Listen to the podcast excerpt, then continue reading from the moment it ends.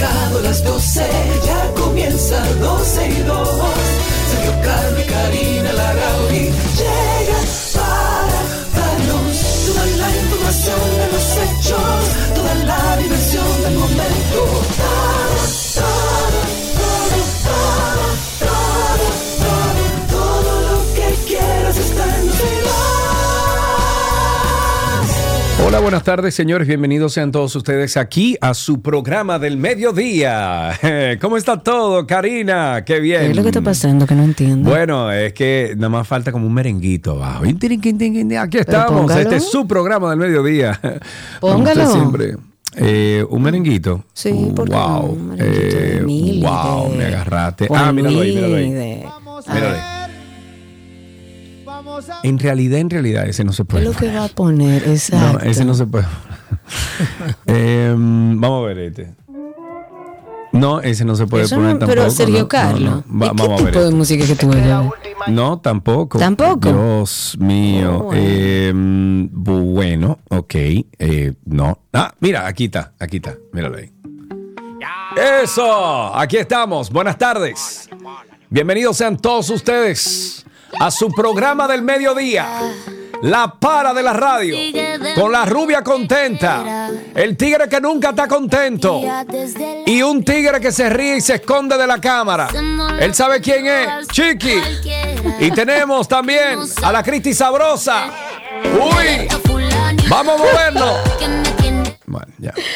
Ok, señores, hoy es martes. Bienvenidos a todos. Están en doce y dos, están en la noventa y uno. Aquí Sergio, Carlos y Karina, todo el equipo de doce y dos repartido en nuestra ciudad y nuestros amigos a través de Spaces que están ahí desde temprano con adivina, nosotros. Bienvenidos a todos. Karina Larrauri, adivina qué pasó esta mañana en el Boulevard Turístico del Este. Ahí lo vi, un accidente y solo pensé en ti. Un accidente. Pero no fue en el Boulevard. Fue en el Boulevard. Yo pasé. ¿Fue en el Boulevard? Yo salí sí. de mi casa a las siete de la mañana en punto.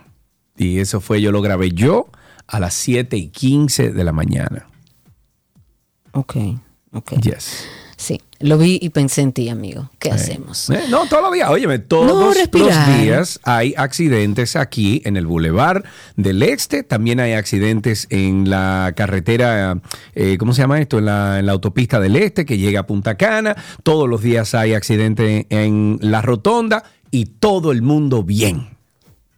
Y además, hablando de accidentes, que ojalá y ese tema de Punta Cana y la autopista del Este puedan prestarle atención, porque la verdad es que ya agrede la cantidad de accidentes que hay y hay que buscarle una alternativa.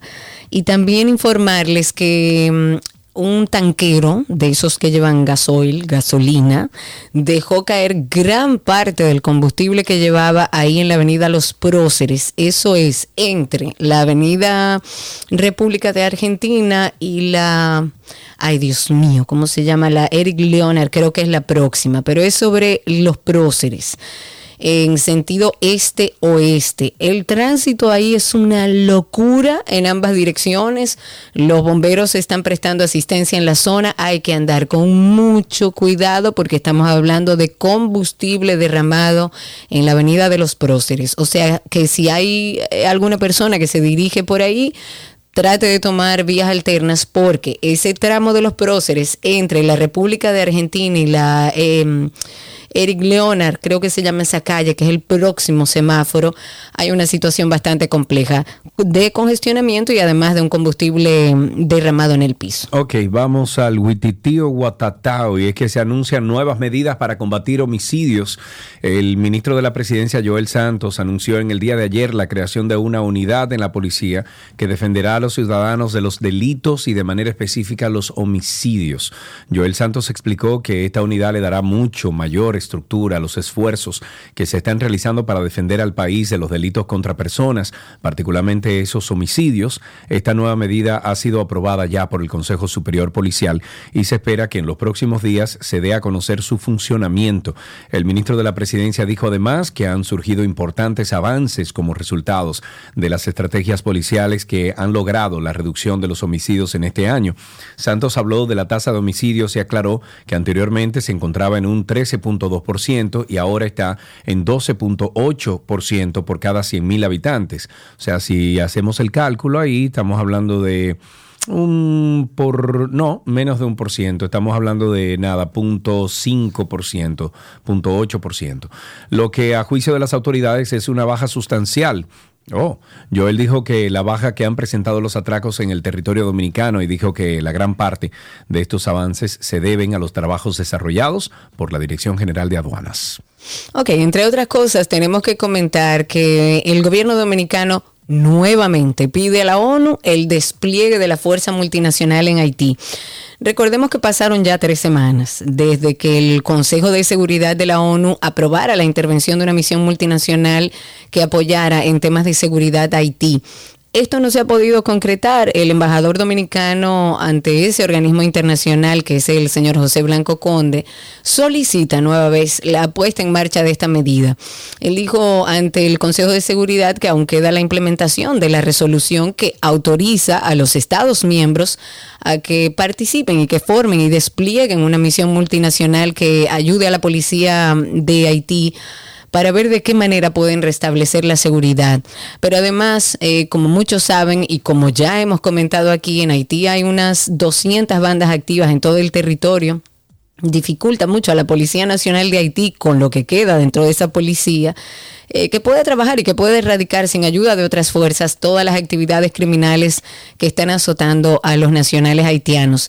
Pero aún no hay respuesta, eh, estamos aún esperando, a pesar de que la directora ejecutiva de, de la Oficina de las Naciones Unidas aseguró que actualmente la Policía Nacional de Haití está en constante estado de emergencia y en desventaja frente a las bandas armadas. Esto no se hace realidad y el gobierno de la República Dominicana vuelve a solicitar que finalmente se desplieguen las fuerzas internacionales en Haití. En otro tema, debido al cobro de impuestos en a las mercancías que ingresan a Haití, los haitianos lanzan sus compras por el puente fronterizo de Dajabón. Tú a lío. Antes de entrar a su país para evitar el pago correspondiente por sus artículos, y se recuerda que pese al cierre de frontera, las autoridades aduanales de Juana Méndez permiten la entrada de productos agrícolas y otros artículos hacia Haití, pero deben de pagar impuestos, monto que varía según la cantidad de mercaderías. Para que se cumpla con el pago correspondiente, el inspector de aduanas en Juana Méndez, Haití, Michael Gerard, dijo que desde el martes pasado se encuentra en el puente fronterizo para que los haitianos que tengan mercancías sean enviados a la institución para que paguen los tributos. En tanto que los haitianos que buscan evitar pagar, cuando llegan al puente fronterizo, lanzan esas mercancías a un grupo, bueno, a, a grupos que están apostados debajo del paso internacional, quienes recogen todo eso y cruzan el río Masacre con la mercancía en la mano hasta llegar a Haití, debido a la acción de las autoridades que detienen a los infractores. Pero una pregunta, yo, un Mi ciudadano mismo. que no conoce mucho de eso y quiero aprender. Eh, y el mercado bilacional no es precisamente para evitar un sinnúmero de cargas impositivas y, y, y impuestos y cosas a esos productos que intercambiamos con Haití.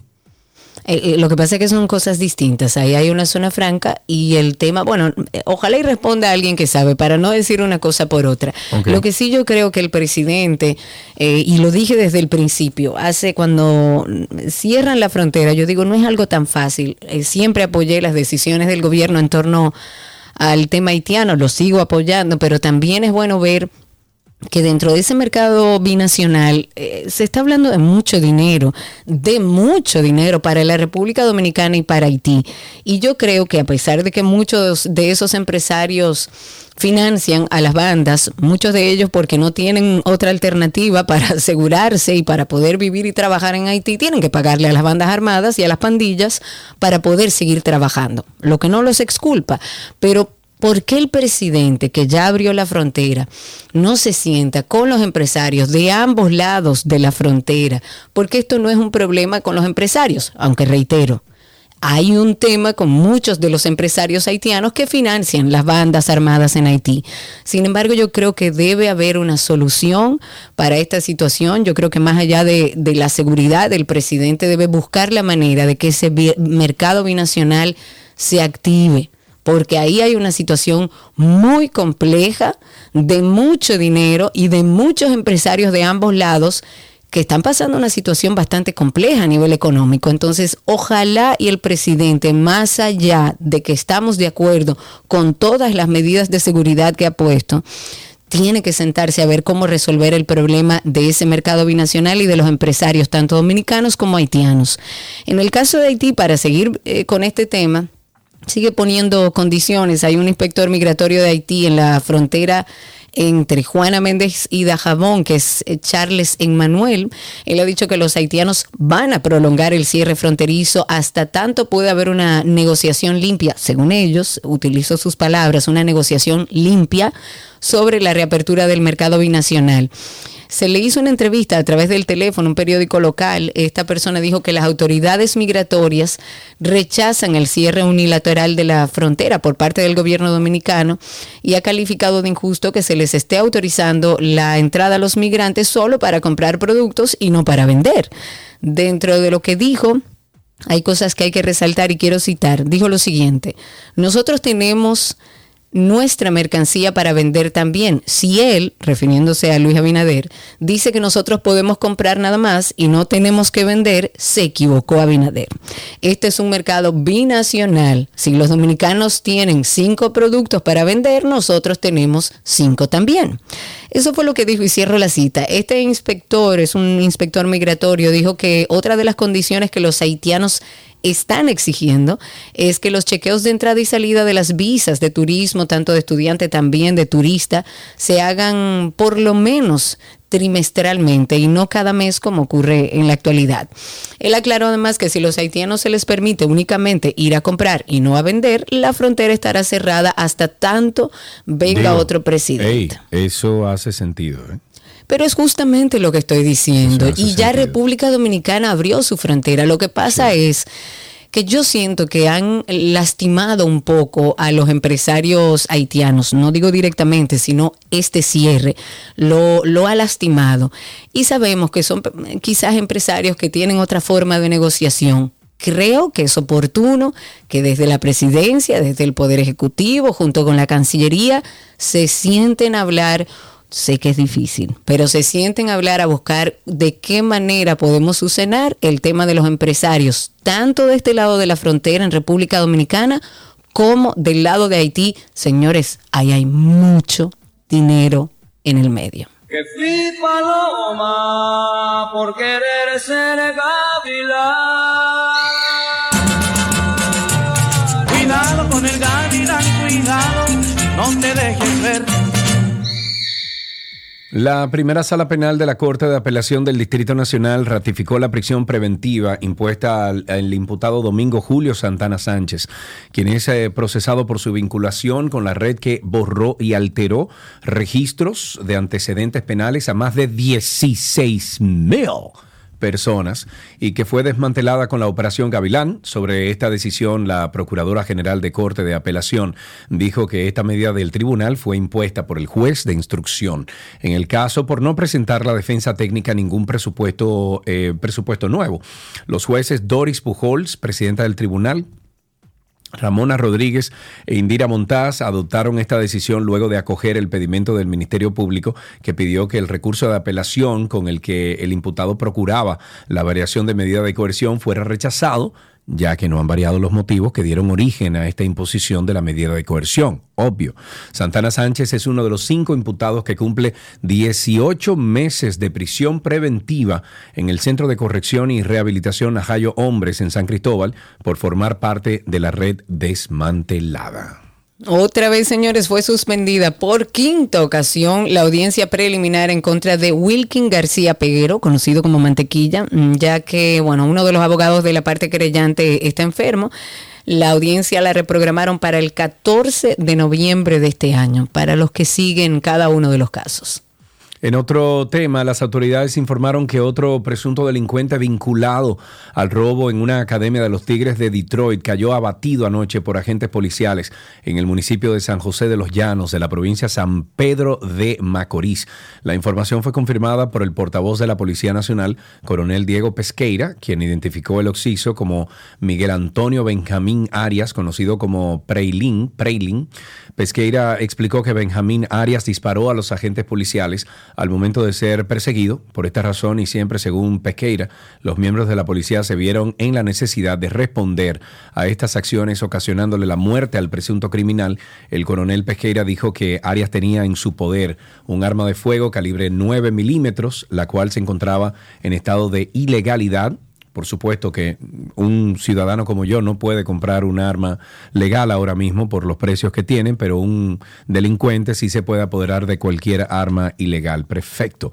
Desde la institución se ha dicho continuar, eh, continúan prófugos otros cuatro sospechosos debido a su participación en este asalto al complejo de béisbol internacional registrado el pasado miércoles. Entre otras cosas, eh, estuvimos viendo que, recuerden que nosotros hablamos aquí sobre el Parlacén, le explicamos un poco de qué se trata, que habían varios candidatos dominicanos. Pues finalmente la diputada dominicana Silvia García Polanco ha sido electa presidenta del Parlamento Centroamericano, o sea, del Parlacén, para el periodo dos mil veintitrés dos mil veinticuatro. Ella eh, la eligieron en unas elecciones internas, participaron ahí ciento veinticuatro diputados de los seis países miembros. Ella obtuvo este triunfo, Silvia García, en segunda vuelta de las votaciones. De, uh, también allá existen diferentes bancadas parlamentarias que forman este órgano político regional, y es la tercera vez que un diputado, en este caso diputada dominicana, ocupa la presidencia del Parlacén, después de Manolo Pichardo y Tony Raful, que fueron ambos también miembros del Parlacén y, y presidieron el Parlacén. Fueron reelectos los diputados Guillermo Daniel Ortega Reyes y Aida Esther Blanco Talavera como vicepresidenta y secretaria por el Estado de Nicaragua. Me voy con que la oficina, la oficina, perdón, de Claudia Pérez, popularmente conocida como La Tora, fue allanada en el día de ayer por agentes de la Dirección Central de Investigaciones Criminales, el DICRIM, en compañía de representantes del Ministerio Público. A través de la cuenta de Instagram, Claudia Pérez, La Tora, publicó varias imágenes captadas por la cámara de seguridad de su oficina, donde se observa a las autoridades inspeccionar documentos que se encontraban ahí en el lugar. También fue publicado un video donde se muestra cómo quedó la oficina tras el allanamiento y en donde figuran decenas de documentos y sobres en el suelo, cosa con la cual yo nunca he estado de acuerdo con la policía cuando hace eso. La Tora ha dicho que se trata de un aparataje, asegurando que fueron a buscar un problema por diferencias que ella ha tenido con la fiscal del Distrito Nacional, Rosalba Ramos. Esa no fue la que dijo una vez que tú tenías sí, que ver claro. con agosto sí, y que sí, ella sí, se equivocó, sí. que no era el Sergio, que esa era tú, que era... Sí, sí, sí, sí. Señores. Déjame tirarle a La Tora. ¿Quiere hablar con La Tora? Llama a La Tora. Llama a la Tora. Llama a la Tora. Llama a la Tora. Vamos a llamar a La Tora. Mírale la cara a Cristi. Vamos a hablar eh, con La Tora. No, no, parece mm. que cambió el teléfono. Ah, claro. Lo sí, sí, sí, sí. Ok, hablemos de EcoRed, que es la Red Nacional de Apoyo Empresarial a la Protección Ambiental. Ellos han salido a hablar, dicen que tienen mucha preocupación por los resultados de un informe que revela que en la República Dominicana cada persona genera diariamente per cápita un estimado de un kilogramo de residuos sólidos municipales. Cada persona, todos los días. Un kilo son por dos punto dos, calcúlelo. De acuerdo con la presidenta de esta entidad, esto impacta negativamente, y para nadie es una sorpresa, el tema del cambio climático. En un país con una población, señores, de once millones de habitantes, el ochenta por ciento urbano, y que el costo de abordar este problema es mucho más elevado que el hacer funcionar sistemas adecuados de gestión de desechos. Ellos estuvieron hablando, ellos dicen que son una red de apoyo a la protección del medio ambiente. Ellos han sido muy enfáticos diciendo que la mala gestión de los residuos está perjudicando la salud humana y los entornos locales, está agravando eh, los desafíos que tiene el país con el tema del cambio climático, porque recuerden que nosotros tenemos acuerdos firmados con muchísima gente en temas de desechos sólidos, de medio ambiente y de todo. Los desechos no recogidos y mal eliminados tienen un impacto muy negativo y un impacto muy significativo en la salud, y lamentablemente seguimos viviendo en un país donde residuos sólidos es simplemente un asunto que se toma a la ligera, se mete todo junto, se tira donde se vaya a tirar, y a pesar de que tenemos una ley de residuos sólidos que ha sido muy blanda, porque le han dado cinco años completos para que empiecen a ver qué es lo que van a hacer con los plásticos, yo creo que debemos prestarle atención. Ojalá y la nueva gestión de la alcaldía finalmente ponga este tema en el tapete. Ok, eh, me voy con que, bueno, ya se está acabando el tiempo para los plazos del calendario electoral que se van agotando, y con esto se van a, bueno, se genera la presión a la cúpula de las organizaciones políticas que están obligadas a cumplir con disposiciones de la ley electoral y la de partidos que fijan fechas a los procesos internos de selección de candidatos, por ejemplo, y posterior inscripción en la Junta Central Electoral. A las entidades políticas les queda ya poco tiempo para concluir, por ejemplo, con la escogencia de sus candidaturas, y será este fin de semana eh, cuando cierre el plazo legal para que seleccionen a las personas que se postularán en las elecciones de febrero y mayo del dos mil veinticuatro mediante asambleas, convenciones, encuestas y todo lo que hacen los partidos políticos. Los partidos también han estado celebrando este tipo de eventos internos durante los últimos fines de semana de este mes, con la fiscalización del órgano electoral. Esa fecha está acordada en el cronograma de los comicios del dos mil veinticuatro, que establece como límite para la selección de los candidatos a través de estos tres métodos, a más tardar el último domingo de octubre del año preelectoral, es decir, en el dos mil veintitrés, por lo que el tiempo límite será hasta el domingo veintinueve de octubre. Corran, fanáticos. Otra de las informaciones, eh, la D N C D informó que arrestó a un hombre con el estómago lleno de presuntas sustancias controladas. Yo no sé cómo la gente sigue poniendo en riesgo su vida. Eh, se estaban haciendo labores de supervisión, se desarrollaron ahí en el Aeropuerto Internacional de Punta Cana, estuvieron los agentes antinarcóticos, había militares, unidades caninas que ahora vemos en todos los aeropuertos, y cuando abordan a este hombre que tiene doble nacionalidad, él pretendía viajar a Francia, o sea, a París, con ciento veinte bolsitas, pre- pre- presumiblemente de cocaína en el estómago, pero de algún estupefaciente. Este es un extranjero de treinta y dos años, lo detuvieron, lo llevaron a un centro hospitalario, ahí en manos de médicos especialistas pudo expulsar las cápsulas que tenía un, un peso preliminar de un kilo y medio de la sustancia. El Ministerio Público, la D N C D, están profundizando en las investigaciones, dicen que se trata de una red de narcotráfico internacional, que esto es lo que hace, utiliza mulas para llevar drogas a los Estados Unidos, a Europa. Ya el detenido está en poder de las autoridades para ver cuál sería la medida de coerción en las próximas horas. Las cápsulas ocupadas eh, en este proceso se envió al INASIF para que determinen con exactitud el tipo y el peso de esta sustancia que encontraron. Huáscala cacháscala, señores, en la presión antipulpo, la jueza Claribel Nibar Arias ratificó el arresto domiciliario al ex ministro de Salud Pública Pública, Lorenzo Wilfredo Freddy Hidalgo, y al ex contralor eh, general Rafael Jeremosena Andújar. Sin embargo, la magistrada dispuso el retiro del brazalete electrónico a Freddy Hidalgo, quien alegaba le resultaba muy costoso y le mol- ah, es que le, re- ah, le resultaba muy ah, costoso, sí, claro. Muy uh-huh. ah, pero yo te digo una cosa también. Piensa que el Estado muchísimo dinero. Pero espérate, el Estado dominicano debería de proveer también eh, el, el, el brazalete, o sea, el mantenimiento de ese brazalete. No es el, el, el, el, el, el, ¿cómo se llama? El, Dios mío. El, el encartado, el, el, el acusado. Encartado, exacto, no es el acusado.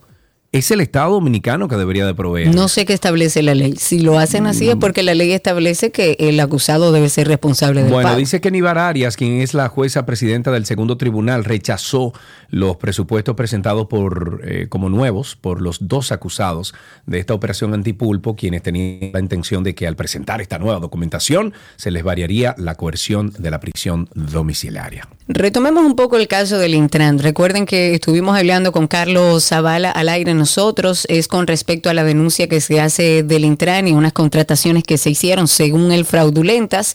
Eh, tratamos de hablar con Hugo Veras, no, eh, no estaba en ese momento disponible para conversar con nosotros y ahondar sobre este tema. Él ha dicho que está trabajando con eso y que eh, todas las cosas que están haciendo hacia lo interno y todos los procesos de investigación en su momento saldrán. Pero para ponerlos un poco al día de cómo va este caso, la Dirección de Compras y Contrataciones Públicas, recordemos que la dirige Carlos Pimentel, eh, ya anunció que va a iniciar una investigación sobre esta denuncia que hace el señor Carlos Ariel Zavala. Él representa a la empresa de control de tráfico y semáforos iControl. Él acusó, recordemos que lo escuchamos aquí al Intran, de haber llevado a cabo una licitación completamente fraudulenta que favoreció a una empresa que no tenía la experiencia que exigía o los requisitos que exigía el pliego, que se llama Transcor Latam, e incluso él había dicho que era una empresa que se había formado meses anteriores a esta licitación. Habrá que ver en qué termina esta investigación. Como dijimos en su momento, yo creo que tanto a este empresario Carlos Zavala como al mismo Hugo Vera le conviene que ambos inicien su, su proceso de denuncia, de investigación, y que se aclare esto. Es hora de comenzar el juego. Y yo pienso que es mirando hacia el frente que debemos caminar. Es importante aclarar. Inventando. Jugaremos. Corre, corre, corre, corre, calamar. Corre que te pillan, corre por el mar. Inventando. El equipo legal de José Ramón Peralta Fernández exigió este martes el cierre definitivo del caso que lo mantiene en prisión, ya que ellos consideran que se trata de un absurdo jurídico que desacredita el proceso judicial dominicano. Durante una rueda de prensa, los abogados dicen que a sus defendidos se les ha mantenido o se le ha mantenido en prisión preventiva desde hace más de siete meses sin que ningún tribunal le haya revisado la medida de coerción. Ellos dicen que ni la revisión obligatoria, que según la ley debe producirse cada tres meses de manera automática, ni, las, ni la que se ha presentado a solicitud del imputado se han podido producir durante el proceso. Caramba. Caramba, hombre, yo creo que es el único que queda ya, ¿no? No. Mm. Bueno, la Fiscalía, eh, a través de la Unidad de Atención a Víctimas de Violencia de Género, Intrafamiliar y Delitos Sexuales, solicitó y obtuvo prisión preventiva en contra de un profesor que está implicado en delitos de acoso, en delitos de agresión sexual y abuso psicológico agravados, esto en perjuicio de un estudiante de solo doce años de edad. No podrá el Ministerio de Educación hacer un levantamiento, hacer evaluaciones psicológicas y hacer un trabajo a nivel nacional para sacar a todos estos enfermos de las escuelas, porque cada vez esto es más común escucharlo. El juez de la Oficina de Atención Permanente de Puerto Plata, donde ocurrió esto, le impuso tres meses de prisión preventiva a este imputado, que se llama Pedro Jordán Almonte Vázquez. Ordenó que los cumpla en el Centro de Corrección y Rehabilitación San Felipe. Vamos a recomendarles a ustedes a que se unan a nuestra familia de Karina y Sergio After Dark. Muchos temas, incluso ese que tú acabas de mencionar, también lo tratamos. Advertencia, este episodio contiene temas delicados. Las estadísticas no muestran la realidad de lo trágico que es la realidad del abuso en nuestro país. Con muchísimo temor, evidentemente, porque sí, me amenazaron. Mira, si hablas, te pasará esto, le pasará algo a tu madre. Nunca dije nada. Y hoy vamos a hablar de un tema que... que nos une a muchos en el silencio. Me decía que si yo se lo decía a alguien, iba a quemar nuestra casa con mis hermanos y mis padres dentro, y que yo me iba a quedar sola en el mundo y que nadie iba a saber por qué. El temor que eso me daba con tan solo ocho años no se lo puedo explicar. Y volvió a pasar, y volvió a pasar, y volvió a pasar. Aunque se pueda comunicar verbalmente, el niño no entiende lo que está pasando. El niño no sabe lo que es abuso sexual porque no tiene ninguna experiencia en lo que es el desarrollo de la psicosexualidad. Karina y Sergio After Dark. Karina y Sergio After Dark, estamos todos los viernes con un episodio nuevo a las siete de la noche, todos los viernes. Ahí nos pueden encontrar. Ustedes pasan por Google y en Google usted pone Karina y Sergio After Dark y le va a salir toda la información que usted necesita para pertenecer a esta familia, que ya tiene más de quince mil personas apuntadas o, o suscritas a este contenido. Gracias mil y hasta aquí la primera parte de doce y dos. Ya regresamos con mucho más. Todo lo que quieres está en doce y dos.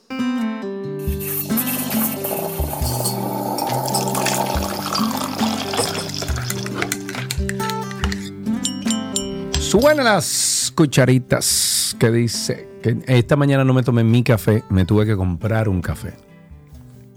¿Dónde te lo compraste? Porque eso no es así, a lo loco. No, el café decir, no se bebe de pero cualquier resolvió. Lado. No voy a decir, pero resolvió.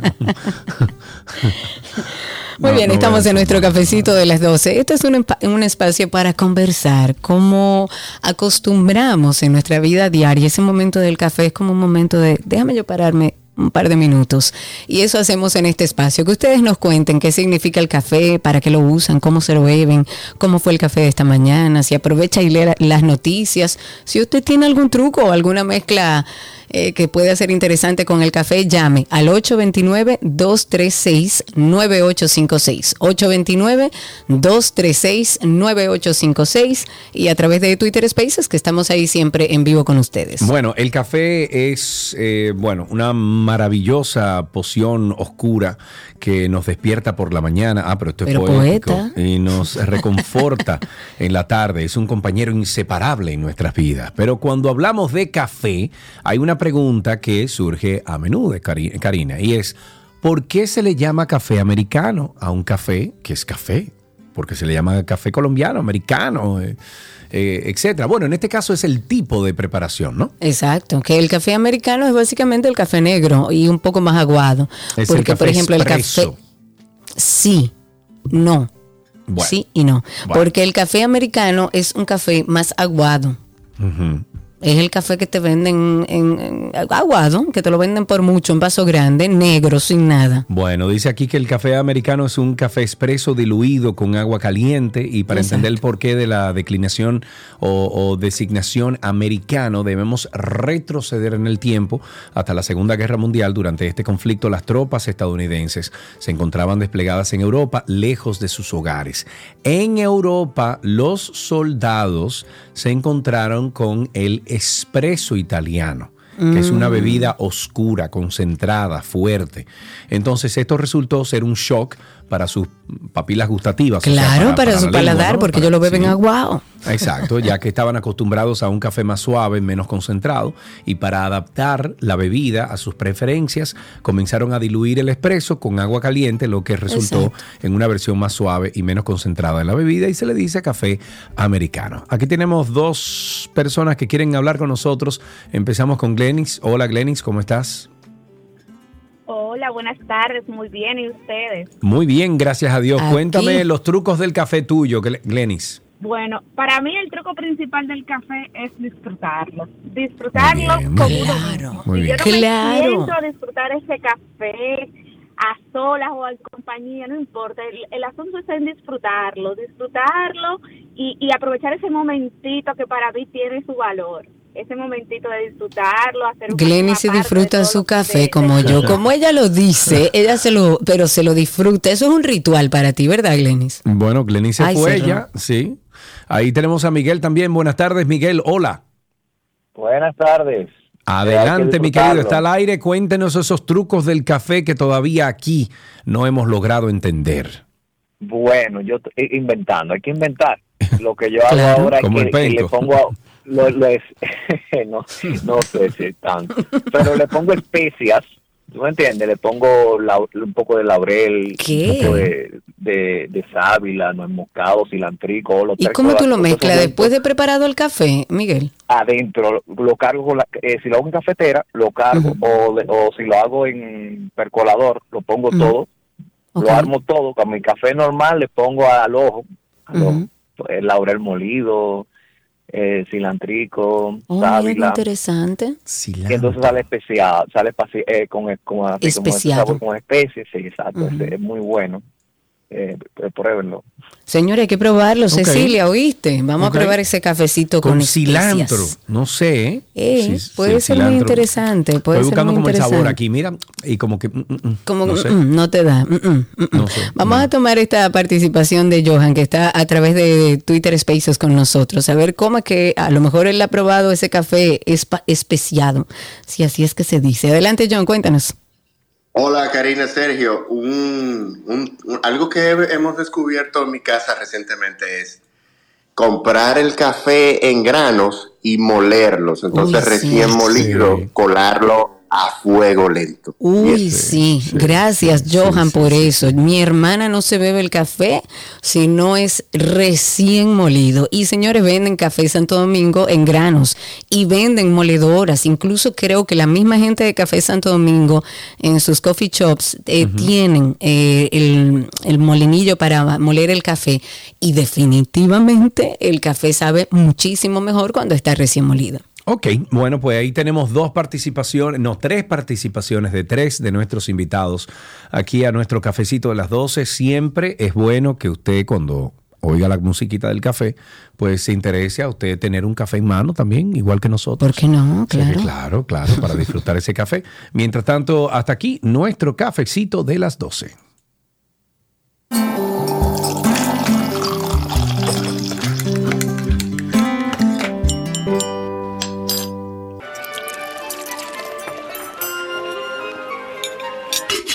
Ula lame Willa, señores, yo hay algo importante que la gente debe saber. doce y dos está lleno de personajes. Yo creo que nosotros tenemos un imán, porque hasta Christie, que uno al principio trató de comportarse, de que ella entendiera que uno era más o menos cuerdo, pero no, ella también es parte del grupo. Y lo de Gaby no tiene mamacita. ¿Quién la oye? Los dejo. Ay, Gabriela Reginato, ¿cómo estás, amiga? Muy bien, aquí en, en tu escritorio, Karina. Ay, ya, ya, y loca por haciendo volver, el programa. Gaby. Bueno, sí. Eh, aquí cayó un aguacero ahorita, pero ya está el sol afuera, hermoso.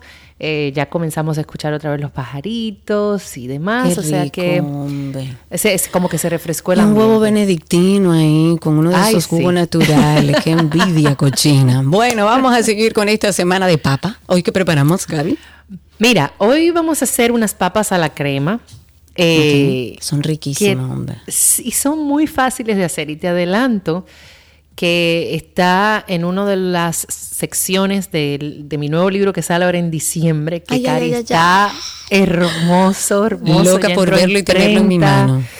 Bueno, mañana, mañana te lo enseño. De verdad que muy orgullosa de, de todo el trabajo que he pasado. Pero es, un, es una de las que va a estar ahí. Y, y parte de la historia de esta, de esta receta, que esto es como, ¿cómo se llama cuando tú dices cosas de las películas en adelantadas? Eh, spoiler. Spoiler, uh-huh. Exactamente. Que está en, en la sección que se llama Clásicos y justamente habla de, de su historia. De hecho, es una receta que se llama eh, o papas al, al gratín, también se llaman eh, al del, delfinés, porque es uno de los platos eh, más conocidos dentro de la gastronomía francesa y es de origen delfinés en los Alpes franceses. Um, según su origen, se dice que es un plato que se relaciona con la propagación de la papa en Europa, como ayer mismo decíamos, la, la papa viene de, del continente americano, uh-huh. y su adaptación a las condiciones, sobre todo en los Alpes, por lo que se estima que los primeros platos a base de papa del delfinés, que es esta en particular, es entre los siglos dieciséis y diecisiete. También se dice que el, eh, esto fue más que todo a principios de, y a inicios de la Revolución Francesa, donde el duque de Clermont-Tonnerre, el teniente general y comandante y jefe delfinés, luego de una famosa Eh, jornada que se llamó en aquel momento Día del Azulejo, que fue el doce de julio de mil setecientos ochenta y ocho, ofrece una comida a los oficiales municipales y para esta ocasión hace unas papas que básicamente eran gratinadas con, con leche y crema, y es la primera vez que se tiene registrado eh, esta receta dentro de la gastronomía. De ahí vienen las papas a la crema, que realmente son muy fáciles de hacer, solamente llevan unos cuatro o cinco ingredientes. Vamos a necesitar cuatro papas grandes, una cucharada de mantequilla, una taza de crema, media taza de leche entera y sal y pimienta al gusto. Tan simple como eso. Okay. Vamos a lavar las papas, las vamos a pelar, las vamos a laminar y ojo, un truquito que les doy es que no vuelvan a lavar las papas luego, luego de... de pelarlas, uh-huh. eh, porque el almidón natural que tienen las papas de las papas va a ayudar a tener una mejor cocción. Ah, ok. Siempre o sea, que ustedes no lavarla hagan después de peladas. Exactamente. Cuando okay. tú la pelas y las cortas, generalmente, yo en muchas ocasiones las vuelvo y las lavo, porque tú las manipulas, etcétera, etcétera. Pero el almidón natural que tiene la papa, de verdad, eh, va a ayudar a que tenga una mejor cocción. Entonces, okay. lamínalas y no las laves. Entonces, en el molde donde vas a llevar a horno, vamos a, vamos a barnizar o a engrasar con la mantequilla, ya que debe estar a temperatura ambiente, tú engrasas tu mantequilla. Y vas a comenzar a colocar las láminas de papa semigruesas en, en forma escalonada, todas en una misma dirección. Si la vas a hacer, lo ideal es hacerla de manera como en líneas, pero escalonadas, para que la crema pueda fluir entre todas las papas. Entonces luego vas a mezclar la leche con la crema de leche, la sal y la pimienta. Okay. Y toda esta mezcla, que es muy sencilla, se la vas a agregar por arriba a las papas. Esta la vamos a llevar a horno de treinta a cuarenta minutos a una temperatura de trescientos cincuenta grados Fahrenheit. Luego lo que vas a hacer es tan simple, retirar la, las papas si deseas. Inclusive si quieres variarlas, puedes agregarle antes de entrarle un poco de queso parmesano, un pecorino. A ti que te gusta tanto, Cari, el queso de cabra, si ya vas Uy, a buscar sí. un queso que derrita. Pero uh-huh. si no, un, un pecorino, un parmesano va perfecto, que también se lo puedes agregar por arriba. Okay. La grandeza de estas papas es que se va a formar una costra de la, de la crema, pero te va a quedar bien jugosa por, por dentro. O si, si la quieres un poquito más seca, por igual dejarla un poco más de tiempo. Okay. Al finalizar puedes agregar un poco más de pimienta recién molida. Si quieres darle un toque diferente, puedes incorporar algo de puerro fino picadito por arriba. Pudieras darle un toque crujiente si quieres con una tocineta tostada. Tú sabes que aquí nos ponemos un poco creativos. Uh-huh. Y voilà. voilà. Así de sencillo. Dios mío, puedes qué hacer, ricura. Puedes hacer también esta receta, eh, Cari, con moldecitos individuales, los tipo Remiquín, que tanto ah, lo, sí. lo usamos aquí. Igualmente, Eh, puedes irlas colocando como, como si fuera en, en capas, e uh-huh. irle agregando eh, de, las, de la crema. Y puedes también, una forma muy linda, ya con esto concluyo, en unos moldes tipo muffins, ya en este caso tienes que laminar bien finita, bien finita la, la, la papa. La papa, ok. ¿Okay? Eh, y aquí sí... Voy a contradecir un poco lo que te dije al inicio de no lavarlas, pero tienes que soltarlas un poco o la puedes okay. secar con papel. Entonces, en este molde de, de muffins, de muffins. Vas, uh-huh. te vas a, a engrasarlo, vas a ir colocando láminas finitas de papa, agregas un poco de la misma mezcla, otro poquito más de, de, de papas, puedes uh-huh. ponerle queso, lo llevas a gratinar y al momento de servir vas a desmoldar de este moldecito de muffins y te va a quedar como unas torres finitas de, de papa, así Uy, como rico. bien, bien rica. Y si deseas, de manera individual, puedes hacer una salsa cuatro quesos, una salsa bechamel con, con buen sabor. Se lo agregas por arriba al momento de servir, ese toquecito adicional fresco, quizás de puerro o de alguna hierba que te guste, y voilà. ¡Qué rico! Ahí está otra receta en esta semana de papas. Recuerden que en nuestra página doce y dos punto com pueden conseguirla. Gaby, hablemos del libro cuando sale para que la gente guarde ese dinerito para un regalo, señores, que es especial. Me consta. Wow, sale, te puedo decir que entre el siete y el diez de diciembre. Ya va a estar disponible en, en los lugares que va, vamos a estar diciendo a través justamente de aquí. Vamos uh-huh. a conversar cuando lo tengamos en la, en la mano, pero sí, ya la primera semana de diciembre lo tendremos. Se llama setenta y siete recetas llenas de historia. Contiene diecisiete secciones en las cuales eh, me he tomado, me ha tomado mucho tiempo porque cada receta tiene su historia de cómo nace. Eh, es un libro, como los anteriores, de una lectura bastante fácil. Las fotos quedaron extraordinarias. La portada quedó bellísima. Las recetas están clarísimas. Muy, están muy claras y una muy buena selección de, de las recetas. Ya, va, ya vemos una Gabriela mucho más madura, más centrada, claro. con más experiencia, porque este libro viene a salir diez años después de mi primer libro. Y, wow, y la verdad que he aprendido mucho en el, en el trayecto. No se van a arrepentir. Más adelante inclusive vamos a estar dando eh, los lugares donde va, va a estar de venta, y también tengo separado unos cuantos ejemplares para hacer rifas a través de nuestros oyentes y de nuestra comunidad. Así que estén Pero, atentos. Claro, estén atentos y recuerden que pueden seguir la cuenta de Voilà R D, pueden seguir a Gabriela punto Reginato por si a medida que se vaya acercando ya el fin de año, los regalos y demás, usted tenga ahí una muy buena opción. Gaby, gracias. Un beso, sigo en sintonía, nos vemos mañana. Chao, chao. Chao, chao. Un beso grande. Gabriela Reginato estuvo con nosotros en nuestra receta del día.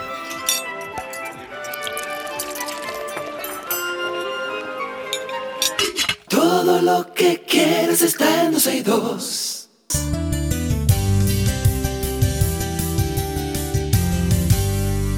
Bueno, bueno, bueno, cuando usted oye esa musiquita que nosotros ponemos aquí en doce y dos, es porque vamos a empezar o comenzar un tema importante, un tema que, que yo diría que da de qué aprender. Y en este caso recibimos a Catherine Bautista, quien es encargada del Departamento de Educación del Museo Nacional de Historia Natural, profesor Eugenio de Jesús Marcano. Y junto a ella vamos a conocer un poquito los detalles sobre Las brujas no existen. Me encanta. Una es una de noche ciencia de ciencia en el museo. museo. Exacto. Qué lindo, Catherine. Bienvenida. Gracias por estar con nosotros. Hola, buenas tardes. Encantada de estar aquí y poderles contar un poquito sobre Las brujas no existen, una noche de ciencia en el museo. Bueno, pero Catherine, tú sabes que tú tuvieras muchos problemas si estuviésemos en un en una pequeña ciudad de cerca de Boston que se llama Sa- eh, eh, Salem. Dios mío, Salem. Ajá. Por Dios, viví cinco años ahí. En Salem. Eh, porque, bueno... Allá sí existe la bruja. Exactamente. Allá sí existe. Cuéntanos un poquito, Catherine, ¿qué es Las brujas no existen? Claro que sí. Las brujas no existen es una actividad que hacemos todos los años eh, con el fin de acercar a la comunidad, a las familias, a los niños, al museo, y que puedan aclarar muchos mitos, muchas falsas creencias que hay sobre eh, algunos animales que se ven muy afectados por celebraciones como el Halloween o por eh, películas. Digamos, uh-huh. El tiburón, la gente suele tenerle Ay, sí. terror al tiburón por la película Tiburón. Entonces, esta es una oportunidad donde pueden ir, pueden ver eh, algunos animales, hacer sus preguntas, eh, recibir información de parte de biólogos especializados en el tema y tener un poquito más de entendimiento sobre ellos y darse cuenta que realmente eh, no es lo que las películas o, o ciertas celebraciones nos muestran. Catherine, ¿estás segura sobre las brujas que no existen? Bueno, dicen que no existen, pero que, de, que las hay, las hay. Ah, las hay. Bueno, bueno las hay, sí que las entonces, hay. ¿Por qué de es carne importante, y hueso. Catherine? ¿Por qué es importante, entiendes tú, involucrar a los niños en estas actividades? Bueno, es súper importante porque... Nuestra, super, nuestra propia supervivencia depende de un balance en el ecosistema. Entonces, eh, el afectar a muchas de estas especies puede ser que en el tiempo tenga eh, un impacto sobre nosotros mismos. Claro. Lógico. Entonces, si ellos ¿Y, y aprenden... ¿Qué edad más o menos, Catherine? O sea, más o menos de qué edad estamos hablando que un niño pudiera disfrutar de esta actividad. Bueno, la actividad es para toda la familia, pero ya okay. niños a partir de los tres años eh, ya disfrutan okay. más. Van a poder okay. ver, eh, eh, digamos, algunos animales de cerca. Los van a, a no, no van a tener contacto, digamos, de tocarlos, pero van a poderlos okay. ver. Eh, y es súper importante porque así van perdiéndole miedo o van aprendiendo. Y cuando uno aprende sobre algo, pues le, le, le coge aprecio. Me gusta. Okay. ¿Y cómo pueden las personas que están escuchándonos y que les interesa, les interesa ir en familia el viernes, eh, obtener las entradas? Claro que sí. Entonces, la actividad es este viernes veintisiete de octubre, uh-huh. desde las siete hasta las once de la noche. Las boletas tienen un valor de quinientos pesos por persona y las pueden adquirir en la boletería del museo de nueve a cuatro de la tarde. Eh, hoy martes, el miércoles y el jueves. Eh, también las pueden comprar online, están disponibles en la página del museo, pueden ingresar doble u doble u doble u punto m n h n punto gov punto do y ahí encuentran el, el link para poder comprarlas de forma online. Muy Perfecto. Bien, muchísimas gracias, Catherine, por su visita claro y a los sí. niños y a las familias que están escuchando.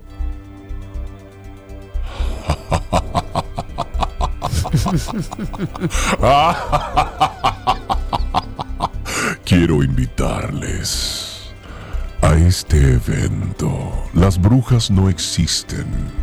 Es el viernes veintisiete de octubre, de siete de la noche a once, en el Museo Nacional de Historia Natural. Si quieres boletas, están en la boletería o de manera digital en la página m n h n punto gov punto do. Las brujas no existen.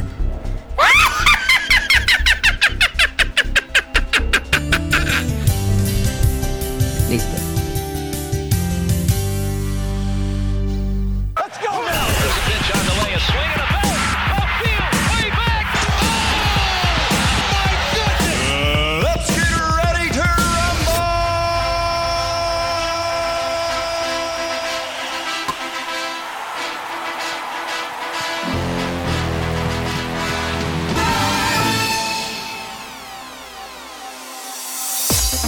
Dale, ponlo.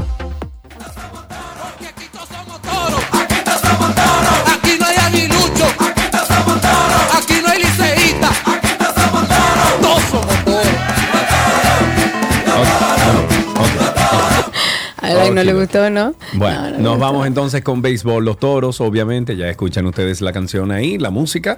Los Toros del Este se alcanzaron, a, bueno, se alzaron con un triunfo frente a los Leones del Escogido en un partido que quedó siete tres. Por otro lado, las Estrellas cayeron. Ay, hombre. Sa, sa, sa. Puedes seguir, vuélate eso. Ay, hombre.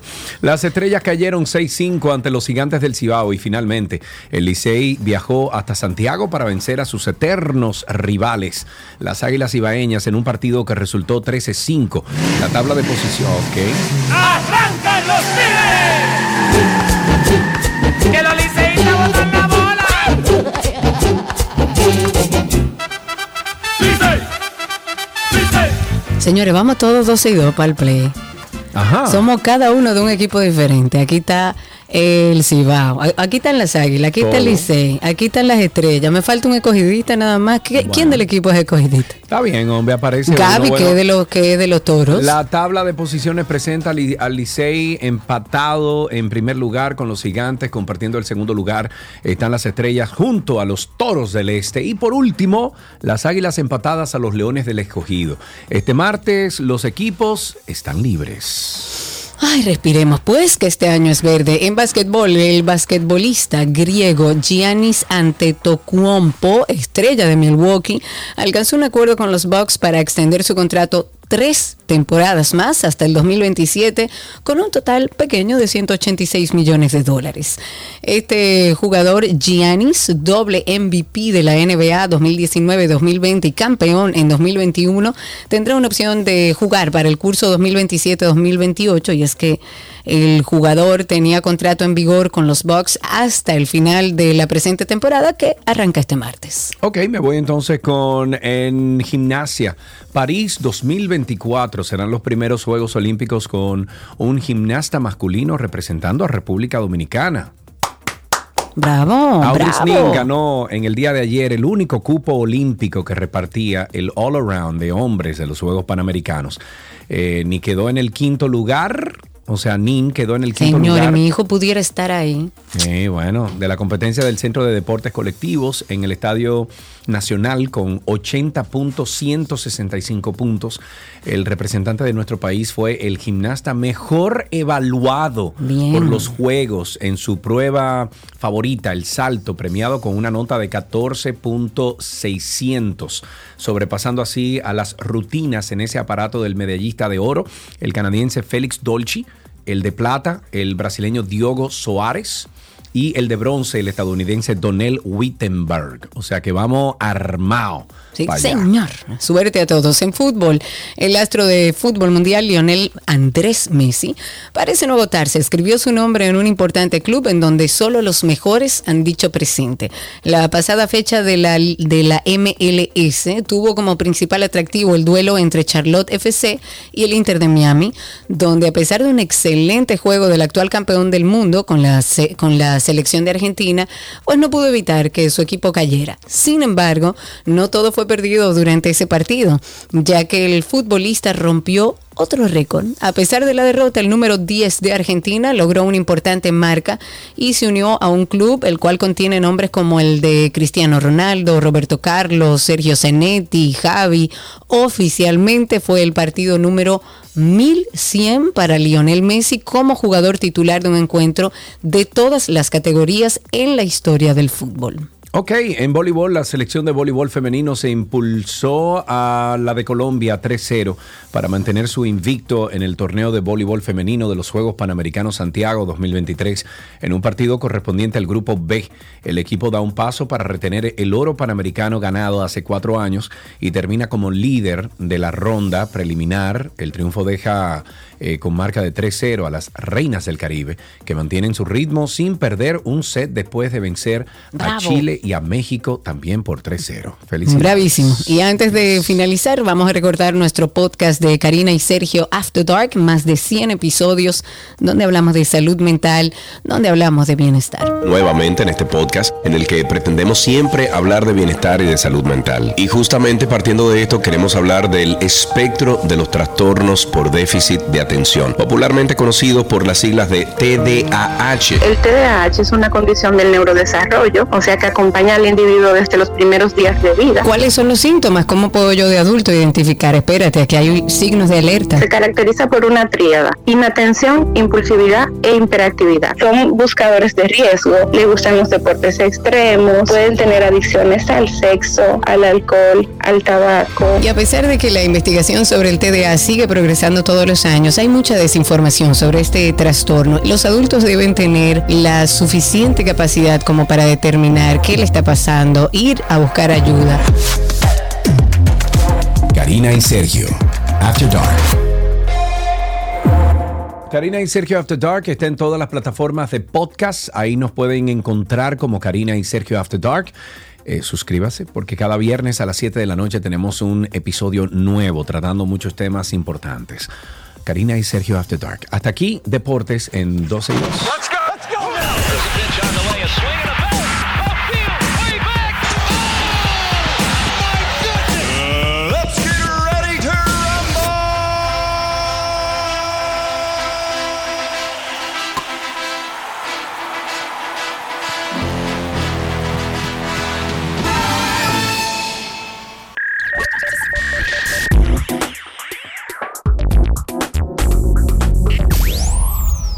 Estamos ya en lo mejor de la web, siempre recomendándoles nuestra página. Primero, doce y dos punto com. Es una revista digital que tenemos con todo el contenido que tratamos aquí a diario. Lo cargamos en nuestra página para que usted pueda darse una vueltecita por ahí y estar al día. Hablemos de Instagram. ¿Cuál es tu sticker favorito? Pudiera titularse eso. Y ha comenzado ahora Instagram a probar una función que va a permitir crear stickers de forma automática. Esto a partir de fotografías de los usuarios. Se va a poder colocar sobre otro contenido de fondo.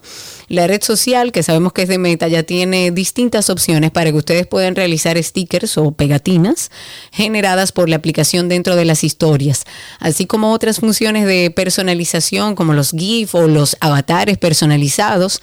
Y estos son elementos que permiten a los usuarios hacer un poco más personal sus publicaciones, pues ahora la compañía continúa implementando nuevas funciones para generar un contenido más personalizado en las historias y para crear el sticker en las historias. Según se muestra en un video que estuvimos viendo, un video de ejemplo, los usuarios deberán abrir el menú de opciones, pulsar en la nueva función de crear, que aparece acompañado de un icono como de unas tijeritas, y después tan solo se debe escoger la imagen con la que se quiere crear el sticker de la carpeta de imágenes, y automáticamente después esta aplicación va a comenzar a crear esa pegatina o ese sticker enfocándose en algún elemento destacado dentro de la foto. Ok, tengo de este lado también, Cari, que te mandan saludos, después te digo quién. ¿Quién será? ¡Ah! Los espíritus del, fata- del pasado que a veces salen. Con esto te digo todo. Mira, eh, nos vamos con la plataforma de citas Tinder, que anunció que los usuarios pueden pedir a sus amigos y familiares, independientemente de que tengan o no una cuenta, que les hagan un cupido y les recomienden perfiles de Tinder. Esta nueva función, bautizada Tinder Matchmaker T M, está disponible en quince países, entre los que están Estados Unidos, Brasil, Francia, México, España, Estados Unidos, y se implementará en todo el mundo en los próximos meses, según la aplicación. Tinder explica en un comunicado que los usuarios pueden compartir su enlace con hasta quince amigos o familiares. Estas personas seleccionadas tienen veinticuatro horas para jugar a Cupido y podrán eh, recomendar perfiles para el usuario de Tinder, pero no podrán chatear ni enviar mensajes en su nombre. Una vez que caduque la sesión, los usuarios de Tinder tendrán la oportunidad de revisar esos perfiles que les gustan a sus casamenteros, o vamos a decir que sus flecheros, ¿verdad? El comunicado dice que durante años los solteros han pedido a sus amigos que los ayuden a encontrar su próxima pareja en Tinder, y ahora lo hacemos muy fácil con Tinder Matchmaker. Me suena muy bien, sí, eso. Sí, sí, sí, sí. Recuerden además nuestro podcast de Karina y Sergio After Dark. Porque también se tiende, como con la ansiedad y la depresión, a hablar de este tema como de manera alegre, como ay, ese, ese tipo es medio bipolar o esa tipa es medio bipolar. Y el papel de la familia es muy importante porque estos pacientes no tienden a hacerse conscientes de que les pasa algo, porque lo único que cambia es su humor. Tenía sentimientos de inferioridad, de inutilidad, sentimientos de fracaso, mucha soledad. Eso da mucha soledad, independientemente de la gente que tengas al alrededor. Además, estamos hablando de un trastorno, una enfermedad mental que afecta a muchísima gente. Lo primero es que se acerquen desde la parte de la empatía, no diciendo tú tienes un problema y necesitas ayuda, no, me preocupas. Me recuerdo hoy que a mi mamá yo le dije, mami, siento miedo de la vida. La semana pasada, o el primer episodio de esta serie, arrancamos con salud mental hablando de los trastornos de la ansiedad y hoy continuamos con la bipolaridad. Karina y Sergio, After Dark. Karina y Sergio After Dark en todas las plataformas de podcast. Nos buscan como Karina Larrauri Podcast o Sergio Carlo Podcast. Hasta aquí lo mejor de la web en doce y dos.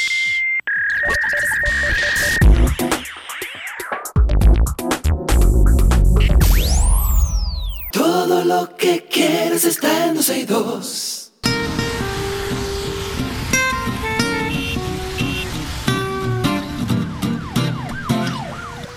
Estamos en Tránsito y Circo. Recordamos el teléfono ocho dos nueve, dos tres seis, nueve ocho cinco seis. ocho dos nueve, dos tres seis, nueve ocho cinco seis. Y a través de Twitter Spaces, por ahí pueden escucharnos en vivo y participar con nosotros. Cuéntenos cómo anda todo en la calle, cómo está el circo. Recuerden que ahí, temprano en la mañana, en los próceres entre la Avenida República de Argentina y el próximo semáforo, que creo que es la Leonard...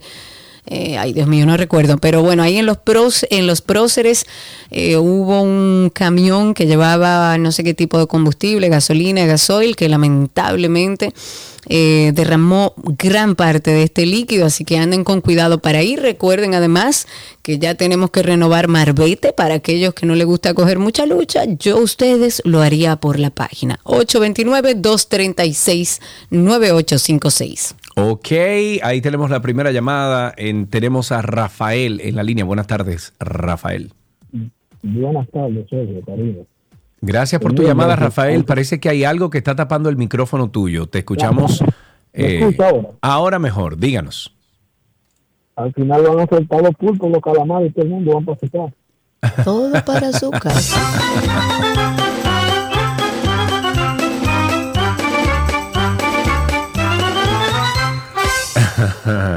Dice Chiqui que es la Eric Leonard Ekman. Ekman, eh, ok, Ek, gracias. Ek, con K. Ekman, ok. Ekman, sí. Para retomar el tema de Haití, hay una corte de Kenia. Recordemos que más temprano estábamos diciendo que desde la República Dominicana se volvió a insistir, a pedir que envíen las tropas eh, internacionales para ayudar a um, recobrar un poco la seguridad en Haití. Ahora hay una corte de Kenia que extendió eh, en el día de hoy una orden que impide al gobierno enviar a cientos de policías a Haití para encabezar esta misión de la que tanto hemos hablado con apoyo de la ONU para ver si se consigue un poco de paz en medio de todo este conflicto que tiene Haití.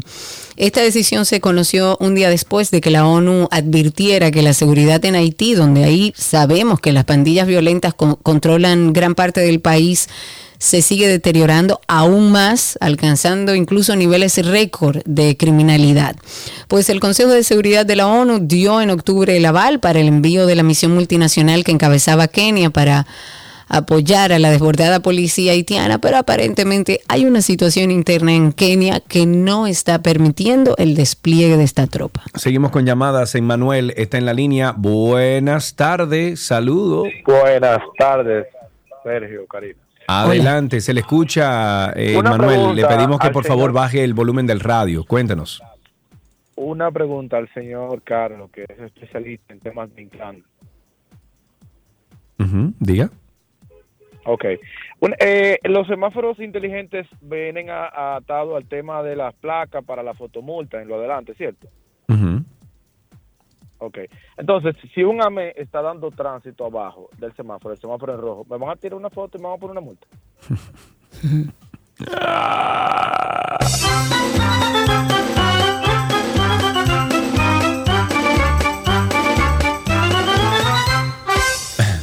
ocho dos nueve, dos tres seis, nueve ocho cinco seis y a través de Twitter Spaces estamos en vivo. Hace unos días, creo que ayer, ayer, el viernes, no recuerdo, leí la información de que ahora se iba a empezar a multar a aquellos conductores que entraran en el carril del paso rápido sin tener su paso rápido. Pues en apenas media hora, señores, en media hora, en media hora, siete conductores que se desplazaban por la autopista Duarte fueron multados por agentes del D G C E T. ¿Por qué? Porque se metieron al carril exclusivo de paso rápido sin tener instalado el dispositivo. Uno de los multados dijo que hacía varios meses que no había cruzado la estación y no sabía de las nuevas reglas. Pero es que si usted no... Pero es que es una cosa increíble. El dominicano, usted está viendo que es un carril exclusivo para paso rápido y usted no lo tiene. Usted no puede entrar. Aunque no haya multa, no puede entrar. Pero bueno, ahora, ahora él se va a recordar. Él dijo que él no sabía de estas nuevas reglas. Dijo que después de unos minutos eh, sorprendido en medio de la calle, intentó explicarle la situación a la gente del D G C E T, quien le puso su multa alegando que estaba obstruyendo el tránsito. Y es así. Luego habilitó un espacio para que el señor pudiera moverse hacia los carriles de pago en efectivo. El conductor evidentemente estaba incómodo. Denuncia que todo ocurrió en presencia de reporteros de un periódico, eh, pero que la gente les exigió al equipo de reporteros que no hablaran con los conductores que estaban fiscalizando. Esta um, imposición de la multa va a generar muchas inconformidades entre los conductores, eh, porque ellos eh, dicen que aunque reconocen la potestad del D G C E T para imponerla, es algo injusto y arbitrario, y no lo es. No es injusto y arbitrario. Usted como ciudadano, es algo muy simple que se está pidiendo. Claro. No utilice el carril exclusivo de si paso rápido no si usted no tiene el claro, dispositivo. Claro. Gracias.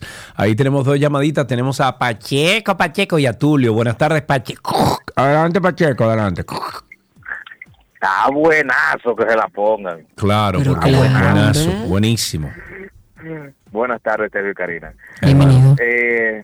Hoy llamo para, para señores, a nuestro gobierno, nuestra autoridad de salud pública. Ya hay que, ya es un, es un tema ya que, Dios mío. Yo ¿Con relación que, a qué pero, tema? ¿Al dengue? ¿A, ¿A qué te refieres? Al dengue, al dengue, Karina. Yo vi el, el informe con Alicia, lo estaba viendo hoy por YouTube, y a uh-huh. mí se me aguaron los ojos, señores. Está complicado. Es increíble. Y Muy estando complicado. la vacuna ahí, que es lo que me, me duele, estando la vacuna ahí, ¿por qué no lo hacen? La vacuna no sé si ha llegado al país. Tendríamos que hablar con, eh, con, ay Dios mío, con Yori para que nos diga si ya está en el país. A mí lo que me llama mucho la atención es, por ejemplo, yo vivo en la parte norte de la ciudad, donde toda la zona donde vivimos está pantanosa, bordeada pantanosa, de... Pantanosa. Es pantanosa, está pantanosa. bordeada de ríos, de arroyos, eh, ha llovido en estos días, se acumula mucha agua por la basura que corre por esos arroyos y demás.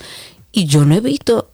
ni una autoridad por aquí, no he visto ningún plan de fumigación. Por aquí hay muchos barrios que están en medio de esos humedales, de, eso, de esa área pantanosa, de esos arroyos, y yo no he visto nada. Uno no quiere ser alarmante como medio de comunicación, pero sí tenemos que prever lo que está sucediendo y qué podemos hacer. ¿Cómo es que no se ha empezado a fumigar? Mm. ocho dos nueve, dos tres seis, nueve ocho cinco seis, ocho dos nueve, dos tres seis, nueve ocho cinco seis, nuestro teléfono aquí en dos seis dos, ahí tenemos una llamadita.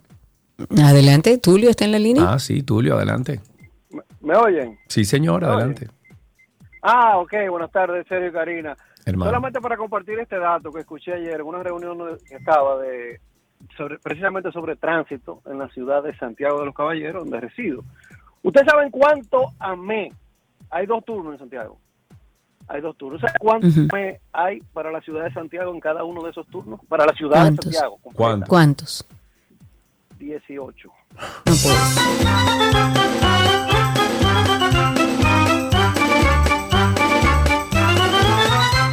Me lo dijo Estela. ¿Cómo estás? Hola, Estela. Hola, hola, chicuelos, ¿cómo están? Estamos vivos, estamos vivos. Cuéntanos, Estela, ¿qué tienes para nosotros hoy? Vivo y suelto, ay, Dios mío. Con lo mismo del paso rápido, uh-huh. eh, yo siempre he tenido como en la cabeza, no sé si yo soy nube negra igual que tú, que es que el que pasa por ahí tiene que ser o no tiene pasaporte o no tiene visa. Porque ¿Por yo qué? Estoy segura que si va afuera, no pasa por un sitio donde... ¡Ay, no! Carriles.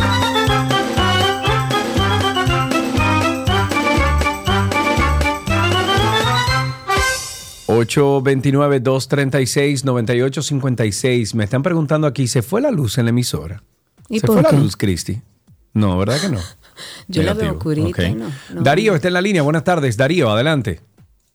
Mira, en la República de Colombia pusieron un supermercado nuevo y ellos ni corto ni perezoso abrieron el, la isleta. En una curva. Wow. Hay de todo, todos los días. No hay muertos todavía, pero choques y heridos sí.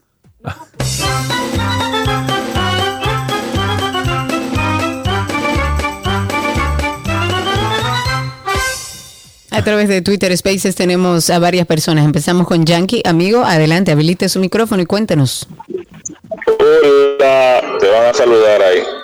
Hermano Sergio, Karina, Saludos, hola. Hola. Sí, hermano, ¿qué tal? Sergio, Karina, hermano. Eh, algo para ser breve, una queja. ¿Sabes? Yo tengo unos amigos que son oficiales de la policía y son policías. Uh-huh. Karina, Sergio. El director de la policía y un general retirado, apellido Álvarez. Esa gente se han cogido con unos policías que están en, en la parte este, en la parte norte también, específicamente en Gurabo, Santiago y esos lugares. Han implementado un bendito sistema de patrullante por cuadrante del nueve uno uno y tienen cinco o seis meses ya con este mes que no cobran el bendito incentivo.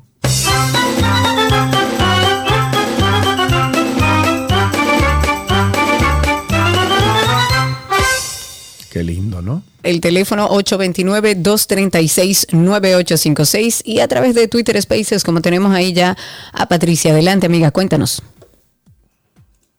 Patricia, te escuchamos. Vamos a ver, quita otra vez. Ahora, ahora sí. sí. Cuéntate.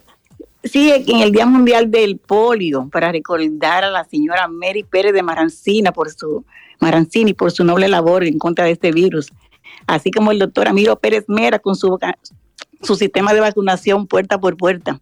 Genial. Y entre muchos otros más. Valiosísimo aporte, Patricia. Muchísimas gracias. ocho dos nueve, dos tres seis, nueve ocho cinco seis. ocho dos nueve, dos tres seis, nueve ocho cinco seis. Cuéntenos cómo está la calle, el tránsito y el circo. Ahí tenemos a Alejandro en la línea. Alejandro, buenas tardes. Estás al aire, amigo. Buenas. Adelante. ¿Cómo estás? ¿Todo bien? Buenas tardes. Todo bien, amigo. Cuéntanos. Yo nunca he llamado así dos, pero siempre siempre escucho el programa. Ah, muy bien, Llamé gracias. Porque estoy en shock, en, en, en shock total. ¿Por qué? Yo siempre digo que desaparecen personas, pero yo conozco una persona de muy buen corazón y muy buena persona que vivía en San Jerónimo. Ajá. Y el sábado él se fue a tomar clase y hoy me entero que apareció en Bani amarrado y torturado. Oh, Dios mío. Y no se sabe por qué ni un nada. Un muchacho que estaba progresando, que estaba... que ayudaba a todo el mundo en el, en el barrio. Él está estudiando ingeniería electrónica. Era muy bueno, todo notaba. Sí. ¿Pero qué pasó? ¿Se hizo alguna investigación? Hay una investigación, pero no sé. Dicen que se torturaron, salieron los periódicos, yo creo también, y todo eso.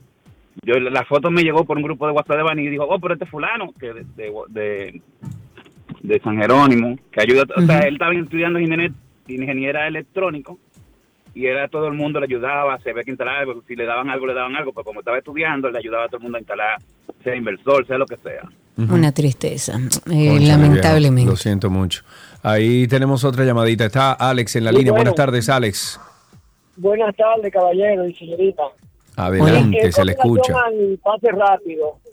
Eh, me corrigen si estoy equivocado, pero yo no he visto, o no he oído, mejor dicho, la primera promoción de educación, de disciplina, hacia nosotros los ciudadanos con relación al pase rápido. Eh, y yo veo que se gasta un dineral en campaña política, tanto los partidos de gobierno como los partidos de, eh, opositores. Yo no tengo, no, o sea, no me importa cualquiera que sea, pero lo que quiero es escuchar a ver si yo estoy equivocado. Si han hecho alguna promoción, algunas reacciones públicas con relación a eso, si estamos educando como en otros países al ciudadano para que no haga lo que no debe hacer. Yo estoy consciente de que aquí, lamentablemente, tenemos que tener mano dura, pero también estoy consciente de que debe de educarse. Y ya cuando se hace ese tipo de esfuerzo, pues nadie puede venir con que yo no sabía, porque...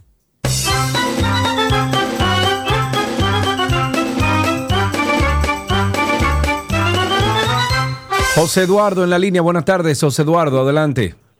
¿Cómo estás, Sergio? Karina. Estoy bien, gracias bienvenido. A Dios. Díganos. Qué bueno, qué bueno. Sergio, métenos la mano a nosotros, los pobres agricultores, con el Ministerio de Agricultura. ¿Y qué es lo que pasa? No, tú sabes, el problema que siempre tenemos con falta de pago, una cosa y la otra. Y vamos a hacer una protesta hoy, nos mandaron hasta la guardia. Y así estamos. Oh, Dios mío. Diablo.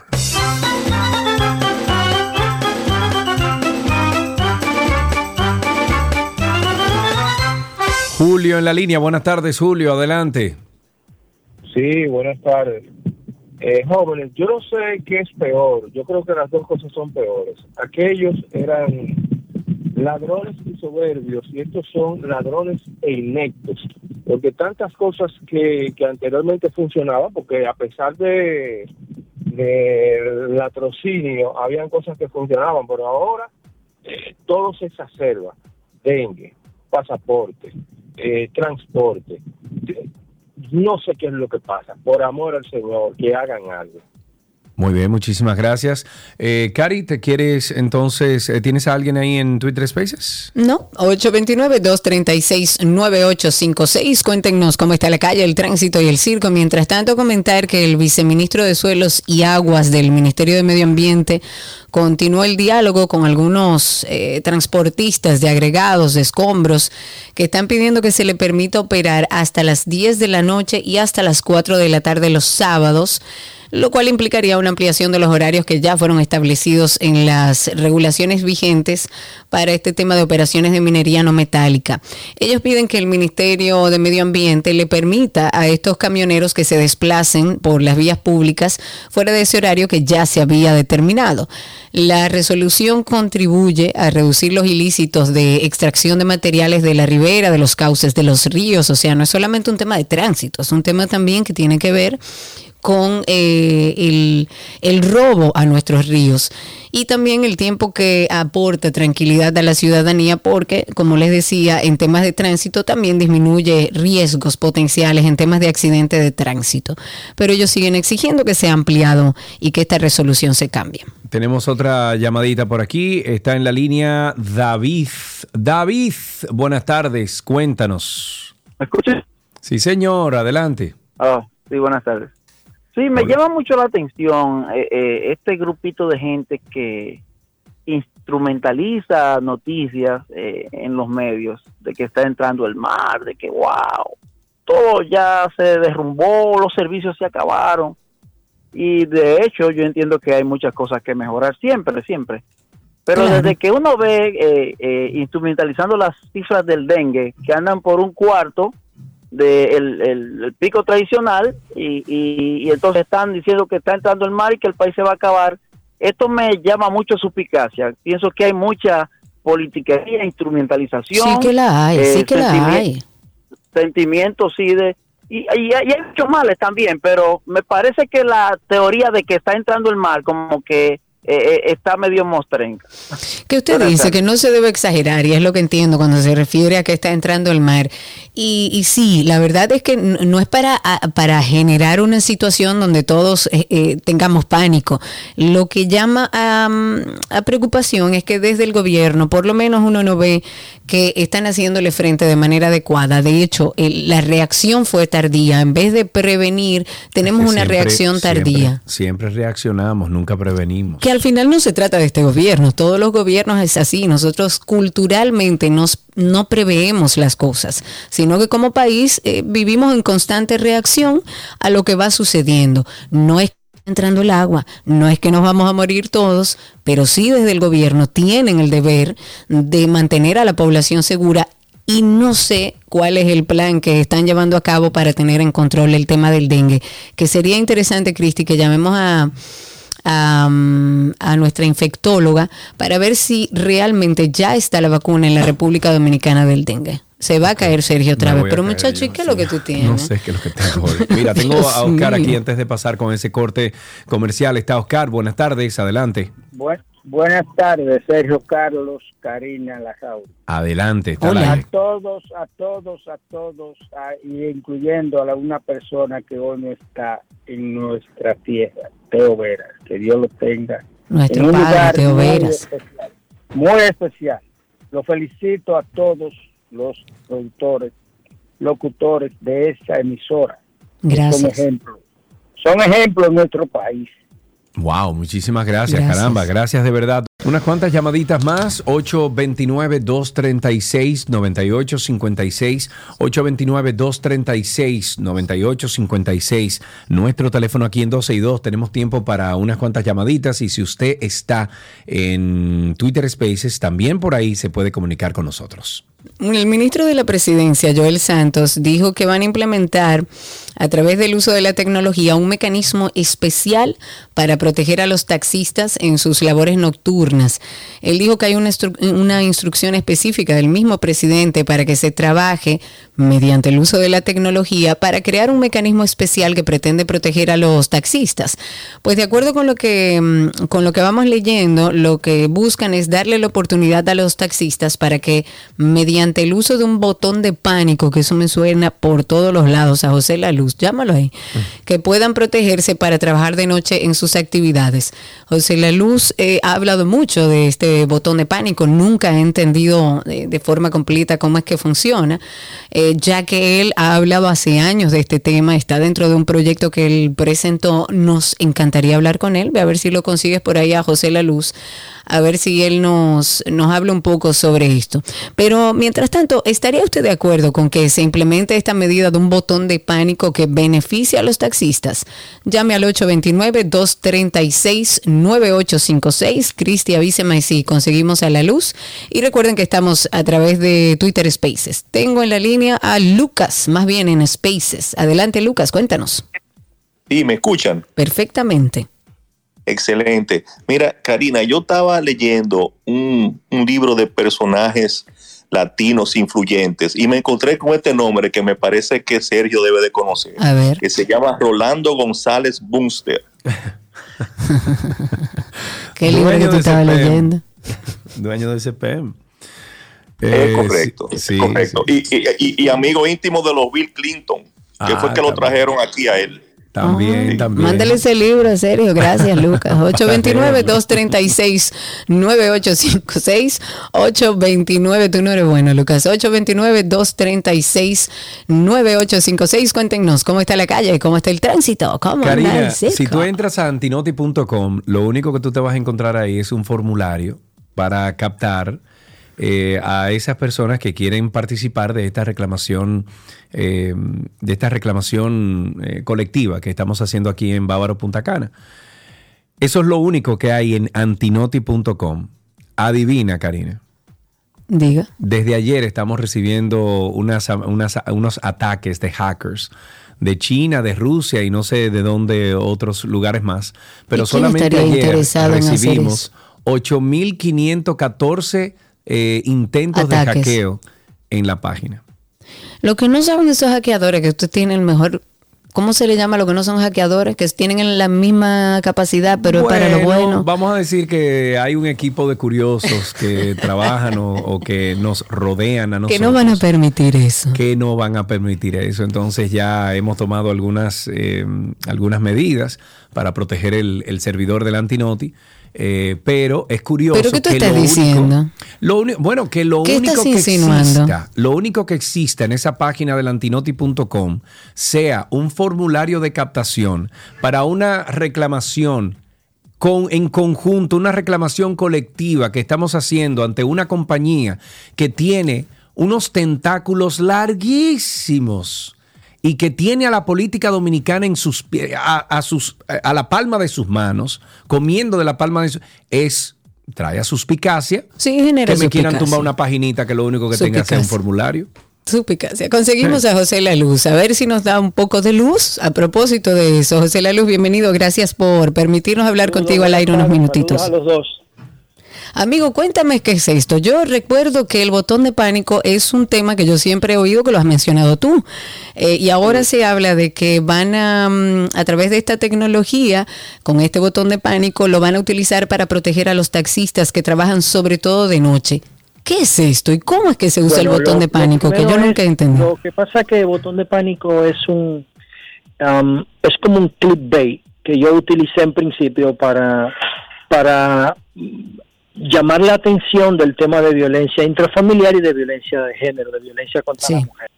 Pero el botón de pánico no es solamente un botón que un usuario puede pulsar para, para salir de una situación de emergencia o para pedir ayuda. No, no. Botón de pánico tiene una capa de fundamentos, o sea, que explica uh-huh. por qué las mujeres son agredidas, porque de cada mil incidentes de violencia intrafamiliar, novecientos noventa y nueve las víctimas son mujeres. Entonces solamente uh-huh. cero coma cero uno eh, la mujer agrede al hombre y es cuando ella uh-huh. asume el rol de macho. Entonces la violencia, el botón de pánico pretende primero explicar las causas de la violencia intrafamiliar uh-huh. y luego gestionarlas. ¿Y cómo se gestiona eso? Bueno, esto es muy importante, que si ellos lo van a hacer, que no me han contactado, tienen que hacerlo bien. ¿Qué significa esto? Hay que automatizar los procesos, todo. Todo, o sea, hay que hacer un capítulo de gobierno electrónico en la Procuraduría Especializada de Violencia contra la Mujer. Si lo van a usar al nivel de, de, de, de taxi, de ese tipo de cosas, uh-huh. ellos tendrían que hacer una adaptación de la arquitectura de botón de pánico para utilizarlo en la seguridad vial, que es como se llama. Mi modelo de seguridad perimetral, hay una capa que se llama seguridad vial. Entonces, ¿qué okay. es esto? Que si hay una relación tóxica o que tiene problemas, entonces cada vez que ocurre un evento dentro de esa relación, ese evento tiene que alimentar el modelo, alimentar el expediente. Pa- llega un punto cuando la cantidad de eventos de ocho, ya la, la violencia se vuelve extrema. Eso es lo que nosotros okay. hemos estudiado, que después que los eventos pasan de ocho, después de ocho eventos de golpes, de violencia, la violencia empieza a incrementarse y puede terminar en agresiones fatales, como son los feminicidios. Entonces, pero en este caso, ¿cómo es aplicable la luz? O sea, ¿cómo? Lo que estoy tratando es de entender, cuando ellos dicen que van a hacer uso de la tecnología, que van mediante el uso de un botón de pánico proteger a estos taxistas, yo no entiendo mecánicamente bueno, cómo va a funcionar. Hacer, ellos no van a hacer, ellos no van a hacer un, una arquitectura de botón de pánico integral, lo que porque no hay forma de hacer eso para la seguridad vial. ¿Y entonces qué sería esto? ¿Algo mecánico? Hacer, lo que tú tienes, lo que tú tienes que hacer para la seguridad vial es lo que te permite la arquitectura de Uber, que, de Uber uh-huh. que corre sobre Google Maps. ¿Qué es lo que pasa con la arquitectura de Uber? Si ustedes se ponen a estudiar la arquitectura de Uber, en los países donde Uber se respeta de verdad, porque Uber aquí no funciona como funciona en un país desarrollado.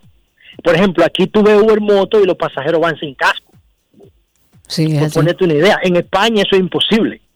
Segundo, si tú, para tú darte de alta en una aplicación como Uber Moto, tú tienes que estar depurado judicialmente, porque tú no claro. puedes poner al taxista en riesgo. Pero para uh-huh. que un taxista o una persona quiera participar en la comunidad de Uber como chofer ofreciendo servicio, también tiene que estar depurado, para tú no poner en riesgo a un pasajero. Claro. Entonces, cada vez que ese chofer o ese o ese cliente tienen un comportamiento inadecuado, se, se califican en la plataforma. Y llega a un punto de calificación que el usuario o el proveedor de servicio no pueden estar si tienen una calificación por debajo de tres. Creo que es el mínimo. Las estrellas, la uh-huh. calificación. Pero yo uh-huh. no sé si aquí eso se cumple. ¿Tú entiendes? Claro. Eso tú es no, que yo no, ent- la, yo no entiendo cómo lo van a aplicar. Bueno, tú tienes, la, tú tienes las herramientas necesarias para tú saber si tú dejas operar un chofer o si tú dejas subir un cliente tóxico al vehículo. Tú tienes las herramientas. ¿Por qué? Porque el usuario tiene que tener ciertas condiciones sociales de comportamiento y el chofer también. Si ellos hacen esa base de datos y alimentan la plataforma, es muy difícil que tú tengas que usar botón de pánico. ¿Me explico? Es sí, muy sí, difícil. Sí, porque la misma plataforma te da la estructura de seguridad. Claro, depurando los actores. depurando los usuarios y depurando los choferes, tú tienes un perfil eh, socialmente, eh, de un comportamiento social aceptable, siempre y cuando, si lo depuras. Y de, primero lo depura y luego gestiona su comportamiento dentro del vehículo. Y tú no vas a necesitar botón de pánico. ¿Cuándo tú necesitas botón de pánico? Cuando el servicio de taxi es análogo. Aunque claro, como hacíamos antes, que llamábamos, pero que aquí tú tienes toda una plataforma que se supone debería darte esa seguridad. Lo que a mí me encantaría saber, y a lo mejor lo que deberíamos hablar es con el ministro de la Presidencia para que nos explique cuál es este y, mecanismo de tecnología que ellos van a utilizar. También, obviamente, yo te explico, en, el, en la capa de usabilidad de botón de pánico, que ya ese fue el concurso que hicimos, que la ganaron, que lo ganaron una muchacha de Intec, que eso fue en el dos mil quince, hicieron una, una aplicación chulísima. El botón de pánico está en tu teléfono, ¿verdad? Entonces, ¿qué uh-huh. pasa? Que cuando tú activas el botón, que el botón te pide una confirmación, como si fuera nueve once, y tú lo activas, uh-huh. entonces le manda una un, una notificación push a los vehículos, de a todo lo vinculado, a un árbol de vinculado. Y ese árbol de vinculado incluye medios de comunicación, nueve once, patrullas policiales. Entonces, si ellos utilizan esa última milla del proyecto mío, entonces ellos pueden relacionar a los taxistas, comunicar, comunicarlo mediante una aplicación, un botón que yo se lo puedo ofrecer gratis, no tienen que uh-huh. pagarme nada, yo se lo pongo a disposición, eso está diseñado el módulo. Entonces ya con ese botón, cuando los taxistas se sientan en una situación de riesgo, entonces pulsan el botón y, la, y las patrullas más cercanas al taxi, geolocalizados los dos dentro de una misma plataforma corriendo, entonces pueden ir a darle auxilio al taxista. Obviamente, claro. Ese botón de pánico también debería estar disponible para el usuario, porque los sí, usuarios también tienen riesgo de taxista tóxico. Claro, lógico. José Lalo, muchísimas gracias por recibir nuestra llamada. Sería, como digo, interesante que más adelante podamos conseguir al ministro de la Presidencia y explique un poco cuál es el sistema que van a utilizar por simple curiosidad. Con esta llamada finalizamos Tránsito y Circo. Gracias por estar con nosotros. Ya regresamos con el resto del contenido.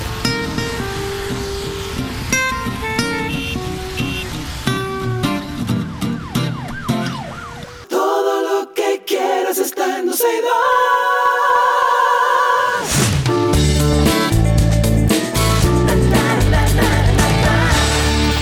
Estas son las noticias del mundo del entretenimiento y vuelve Colao, la comedia Colao dos. ¿Tú viste la primera?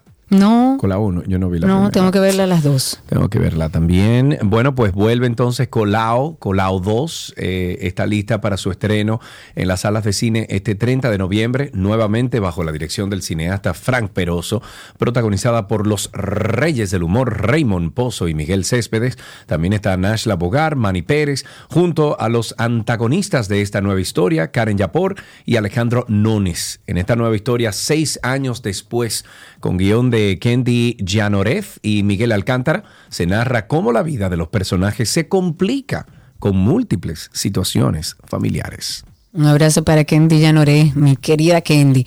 En otra noticia, Madonna se tomó un momento durante su espectáculo en Bélgica para hablar de la situación de salud de la infección ba- bacteriana que la mantuvo en un estado bastante delicado a principios de este año. La estrella dijo con profunda emoción que aún no cree que esté viva.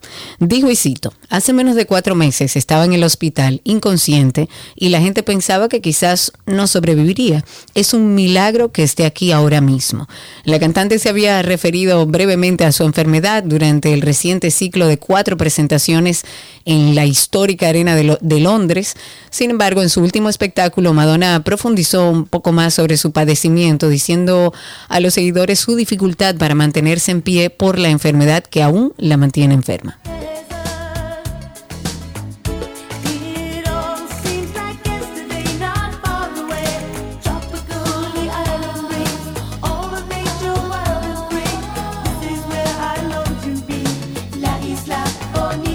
El músico Danny Elfman enfrenta acusaciones por presunto asalto sexual, violencia de género por igual. Las acusaciones provienen de una segunda mujer eh, que ha denunciado al afamado compositor y músico de comportamiento sexual impropio. Esta denunciante, que ha decidido mantener la nomina, el anonimato, presentó una demanda bajo el nombre de Jane Doe, nombre utilizado en Estados Unidos cuando una mujer desea mantener su identidad en el anonimato, en la ciudad de Los Ángeles. En la demanda se afirma que Elfman se exhibía constantemente a ella. La demanda es presentada tres meses después de la revelación por parte de una revista estadounidense que dio cobertura a un caso similar, donde la compositora de Los Ángeles, Naomi Abadi, acusó a Elfman de conducta sexual inapropiada y de acoso sexual en el dos mil diecisiete. Presuntamente, esto inició eh, un acuerdo de indemnización y silencio valorado en ochocientos treinta mil dólares. En julio, la mujer presentó una demanda por incumplimiento de contrato, aumenta, a, a, argumentando que Elfman había fallado al realizar varios pagos relacionados con el acuerdo.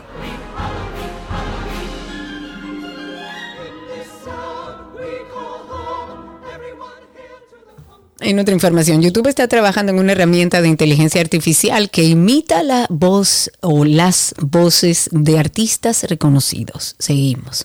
Aunque inicialmente se planteó presentar esta tecnología en el evento Made on YouTube, las negociaciones con la compañía o las compañías discográficas han como que retrasado un poco el lanzamiento.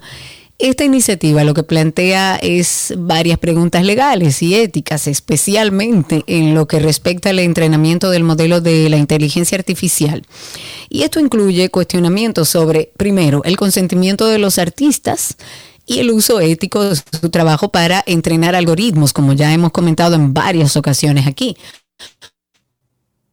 Uno de los principales obstáculos en las negociaciones es cómo se va a compensar a los artistas y a los compositores. Se está debatiendo, por ejemplo, si la compensación debería basarse en los datos utilizados para entrenar la inteligencia artificial o en el contenido generado por la herramienta.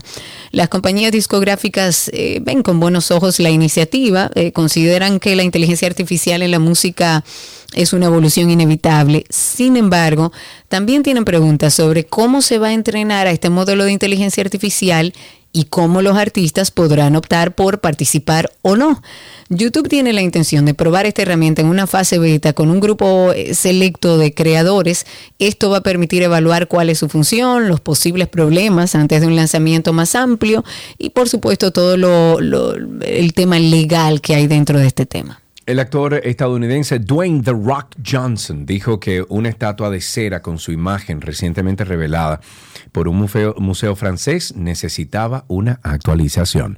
Johnson, Johnson que es de origen eh, samoano y negro, ha dicho que su cuenta de en su cuenta de Instagram que la estatua de cera exhibida por el Museo Parisino de Grévin lo representa como con piel blanca y pálida, que difiere de sus rasgos naturales. Y dice aquí, estoy citando, voy a pedirle a mi equipo que le hable a nuestros amigos en el Museo de Grévin en París, en Francia, para que trabajemos en una actualización de mi figura de cera con algunos detalles y algunas mejoras, comenzando con el color de mi piel. Eso escribió Johnson. El museo anunció que retocará la estatua y confirmó que trabaja en ella toda la noche para que este mes, eh, bueno, esté más en consonancia con las expectativas de los aficionados. A ver si, si podemos responder la pregunta de por qué es necesario hacer este tipo de aclaración. Paris Hilton compartió en Instagram las primeras imágenes de su bebé, nacido por gestación subrogada en enero pasado. Sin embargo, las fotos del bebé han generado, como es normal ya, porque lamentablemente es así, muchos mensajes de, bueno, de sus millones de seguidores en Instagram. En la imagen que ella posteó, ahí Paris sostiene a su hijo, pero lo que llamó la atención de algunos fue el tamaño de la cabeza del bebé. La mayoría de los usuarios de las redes sociales comenzaron a expresar su preocupación, a plantear la posibilidad de que el bebé pudiera tener hidrocefalia. La pareja no ha respondido a las preocupaciones en las redes sociales. Paris Hilton respondió a algunos trolls de internet que se han estado burlando de, de su hijo, calificándolos de enfermos y declarando que su bebé está perfectamente sano. Para finalizar, ¿cómo se puede o cómo puede conseguir más bien un adolescente que su ídolo acuda a su fiesta de cumpleaños? Uy. ¿Qué se te ocurre a ti, Karina? Yo qué sé. Por ejemplo, que Miriam Cruz un día llega a tu casa, yo no estoy una loba, no, no, yo no, yo no voy, voy a, a comérmelo. Sí. ¿Qué tú crees? Me encantaría, no sé lo que, que tú sea. Hicieras, que, que es tú, lo que sea. ¿Cómo tú lograrías eso? Yo no sé. Ok, bueno, a no ser que sea hijo de una celebridad o millonario que pueda recurrir a sus propios contactos para hacer realizar, realidad este sueño, resulta casi imposible que alguien así lo consiga. Sin embargo, un joven o una joven de quince años ha decidido intentarlo de todas formas. Como admiradora del rapero Drake, esta joven dijo que nada le gustaría más que contar con la presencia del rapero en la fiesta que celebra el décimo sexto cumpleaños el próximo mes de diciembre. Para conseguirlo, ha alquilado una valla publicitaria en un concurrido cruce de una interestatal de la ciudad de Houston, Texas, donde le invita al evento e incluye la información de la cuenta de TikTok e Instagram que puede utilizar para ponerse en contacto con ella. La idea surgió cuando su madre le preguntó qué quería para su cumpleaños. cumpleaños y ella respondió al instante, de inmediato, que nada le haría más feliz que poder celebrarlo con Drake. Por el momento no se sabe nada del músico o de su equipo, pero todavía queda tiempo para esta fecha límite y que se aparezca por allá Drake.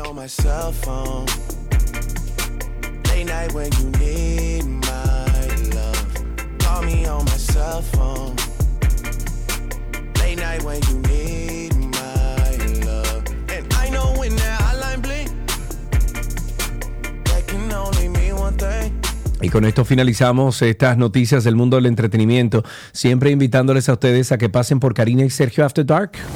Hoy vamos a enfocar la depresión y hablar de los casos de los niños y adolescentes, porque aunque usted no lo crea, los niños también pasan ese proceso. En los niños se ve esa tristeza más como irritabilidad, como un mal humor. Ah, es que él siempre está malhumorado en el colegio, es que está muy irritable por cualquier situación, explota. En los adolescentes es más como la apatía, como ese aislamiento, es el no expresar emociones. Creemos y entendemos que es de vital importancia importancia seguir hablando de esto. Es necesario abordar estos temas tan importantes para todos.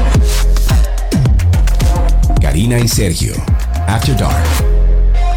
Karina y Sergio After Dark. Ustedes nos pueden conseguir en Google como Karina y Sergio After Dark o Karina Larrauri Podcast o Sergio Carlo Podcast. Únase a esta familia de Karina y Sergio After Dark y brindemos mucho, mucho, mucho amor. No, mentira.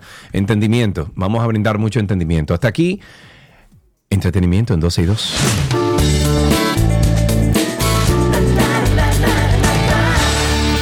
Todo lo que quieras está en doce y dos.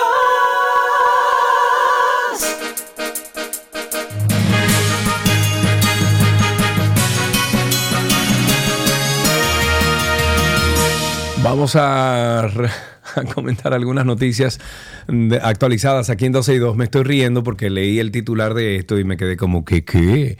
Un agente policial disparó contra los neumáticos del vehículo de una fiscal tras supuestamente haberle chocado mientras transitaba por la carretera Cruz de Morillo, El Rodeo, en un hecho ocurrido en Monteplata. Según informaciones, el agente policial transitaba en una motocicleta donde supuestamente fue impactado por una jipeta Chevrolet Equinox, donde transitaba la magistrada Mari- Martina Caraballo, oriunda del municipio Sabana Grande de Boyá. Se dijo que luego de caer al suelo, el policía notó que la jipeta involucrada en el accidente no se detuvo, sino que siguió su curso normalmente y procedió a alcanzarla para presuntamente dialogar sobre el hecho, pero el conductor del vehículo no se detuvo y procedió entonces a tomar su arma de reglamento y realizar disparos a, a los neumáticos. Ah, mira, qué inte- qué con el arma de reglamento. Oye, Oiga qué bien. Interesante. La magistrada Martina Caraballo dijo que el policía intentó abrir una de las puertas de la jipeta, haciendo que ella se sintiera amenazada y con temor de perder su vida en ese momento. El agente policial se encuentra detenido en el departamento de la Quinta Compañía de la La Policía Nacional en Monteplata para fines de investigación. Oye, qué bien. A ese hay que quitarle todas las armas y sacarlo de ahí. Evidentemente no puede tener un arma. El presidente, esto es un chisme. El presidente del Partido Cívico Renovador, Jorge Radamés Radamés Zorrilla se ha disculpado por el juramento del presidente Luis Abinader luego de haberlo programa, eh, proclamado como su candidato para las próximas elecciones dos mil veinticuatro. Duras críticas fueron generadas en los medios de comunicación y redes sociales. So, eh, Zorrilla Osuna ahora se excusa por cualquier confusión que haya ocurrido en medio del acto. Dice, y cito, ¿jura usted darnos la oportunidad de nosotros ser parte del tren gubernamental desde ahora y también para después? Esas fueron las palabras que utilizó Zorrilla Osuna a la hora de proclamar al presidente Abinader, quien respondió, sí, lo juro. Pues en su carta, Zorrilla Osuna dijo que se disculpa de manera sincera por cualquier posible confusión que las frases de ese juramento pudieron haber causado sin ser prevenido y sin habérselo dicho al mismo presidente de la República. Ay, va, Dios. El Ministerio de Energía y Minas anunció la implementación de proyectos de electrici- electrificación de viviendas y bombas sumergibles alimentadas por paneles solares. Es un proyecto que desde la institución han dicho que proporcionarán energía limpia para a las actividades esenciales y productivas de los habitantes. El ministro de Energías y Minas, Antonio Almonte, lideró esta iniciativa que beneficiará a doscientos sesenta residentes en Chacarro, El Aguacate y el Valle de los Algarrobos, cuyas viviendas fueron electric- electrificadas con una inversión de dos punto nueve millones de pesos. Según la cifra técnica, se instalaron paneles fotovoltaicos con una potencia total de diez punto tres, eh, bueno, diez punto tres kilovatios para veintisiete viviendas en El Aguacate y el Valle de los Algarrobos. El director del Sistema Nacional de Movilidad Escolar del MINER, que es Onésimo González, dijo que en la primera lit- licitación que realizó la institución para adquirir los autobuses escolares, se coló, entre comillas, una empresa que no tiene nada que ver con transporte. Dijo, y cito, en esa primera licitación se coló esa empresa. Ellos son realmente distribuidores y entraron como operadoras. Sin embargo, cumplía con todos los requisitos del pliego. Onésimo dijo que esa misma empresa que ganó la adjudicación ha contratado empleados capacitados que no quedaron en la, lic- en la licitación y aseguró que a partir de ahora, cuando se hagan las licitaciones, van a reclamar en los pliegos de condiciones que las empresas participantes sean transportistas y con experiencia. Pero además aclaró que deben tener una certificación a través del mismo Intran, que a su juicio tiene una de las mejores escuelas de capacitación. El defensor del pueblo, estoy hablando de Pablo Ulloa, ha dicho que la entidad recibió dos denuncias sobre la situación en algunos hospitales en los que por la cantidad de pacientes con síntomas de dengue han tenido que ser ingresados para recibir atenciones en una silla por falta de camas.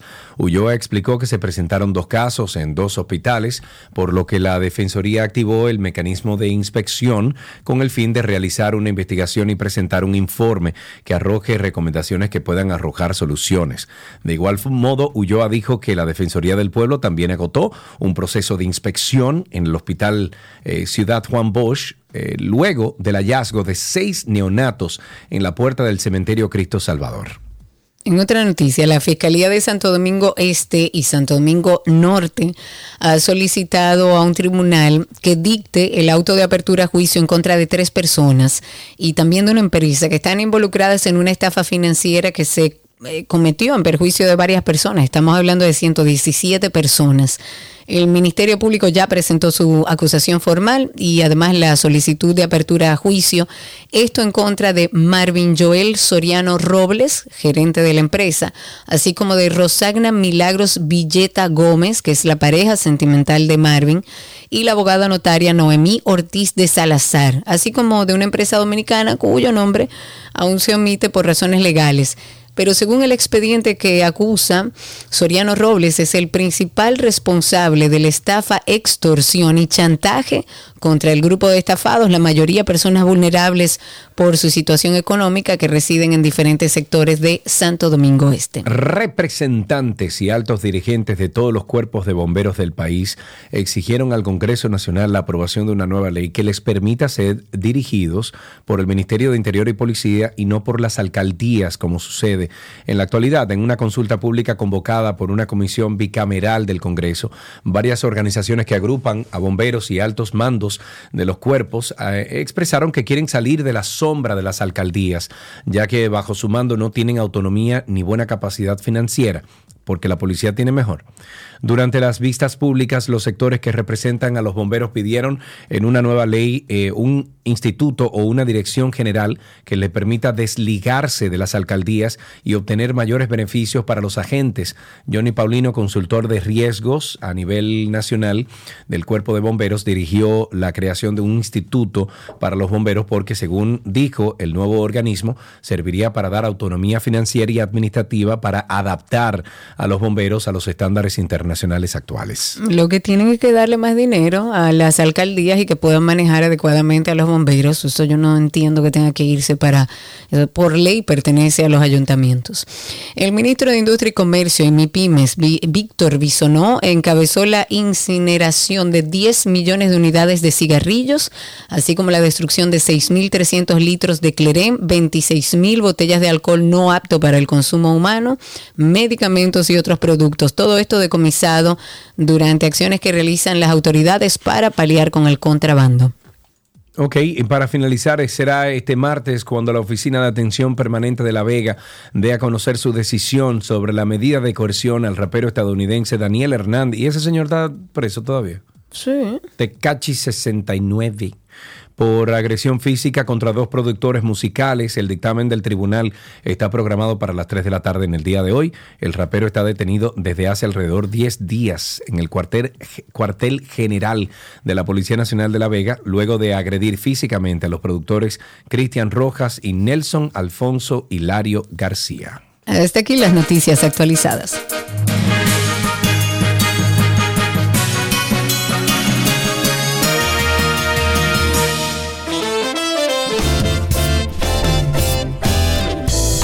Y hasta aquí llegamos en el día de hoy. Gracias por la sintonía, señores. Ande por la sombrita, que hay un calorazo y un solazo allá afuera. Y un tapón. ¡Wow!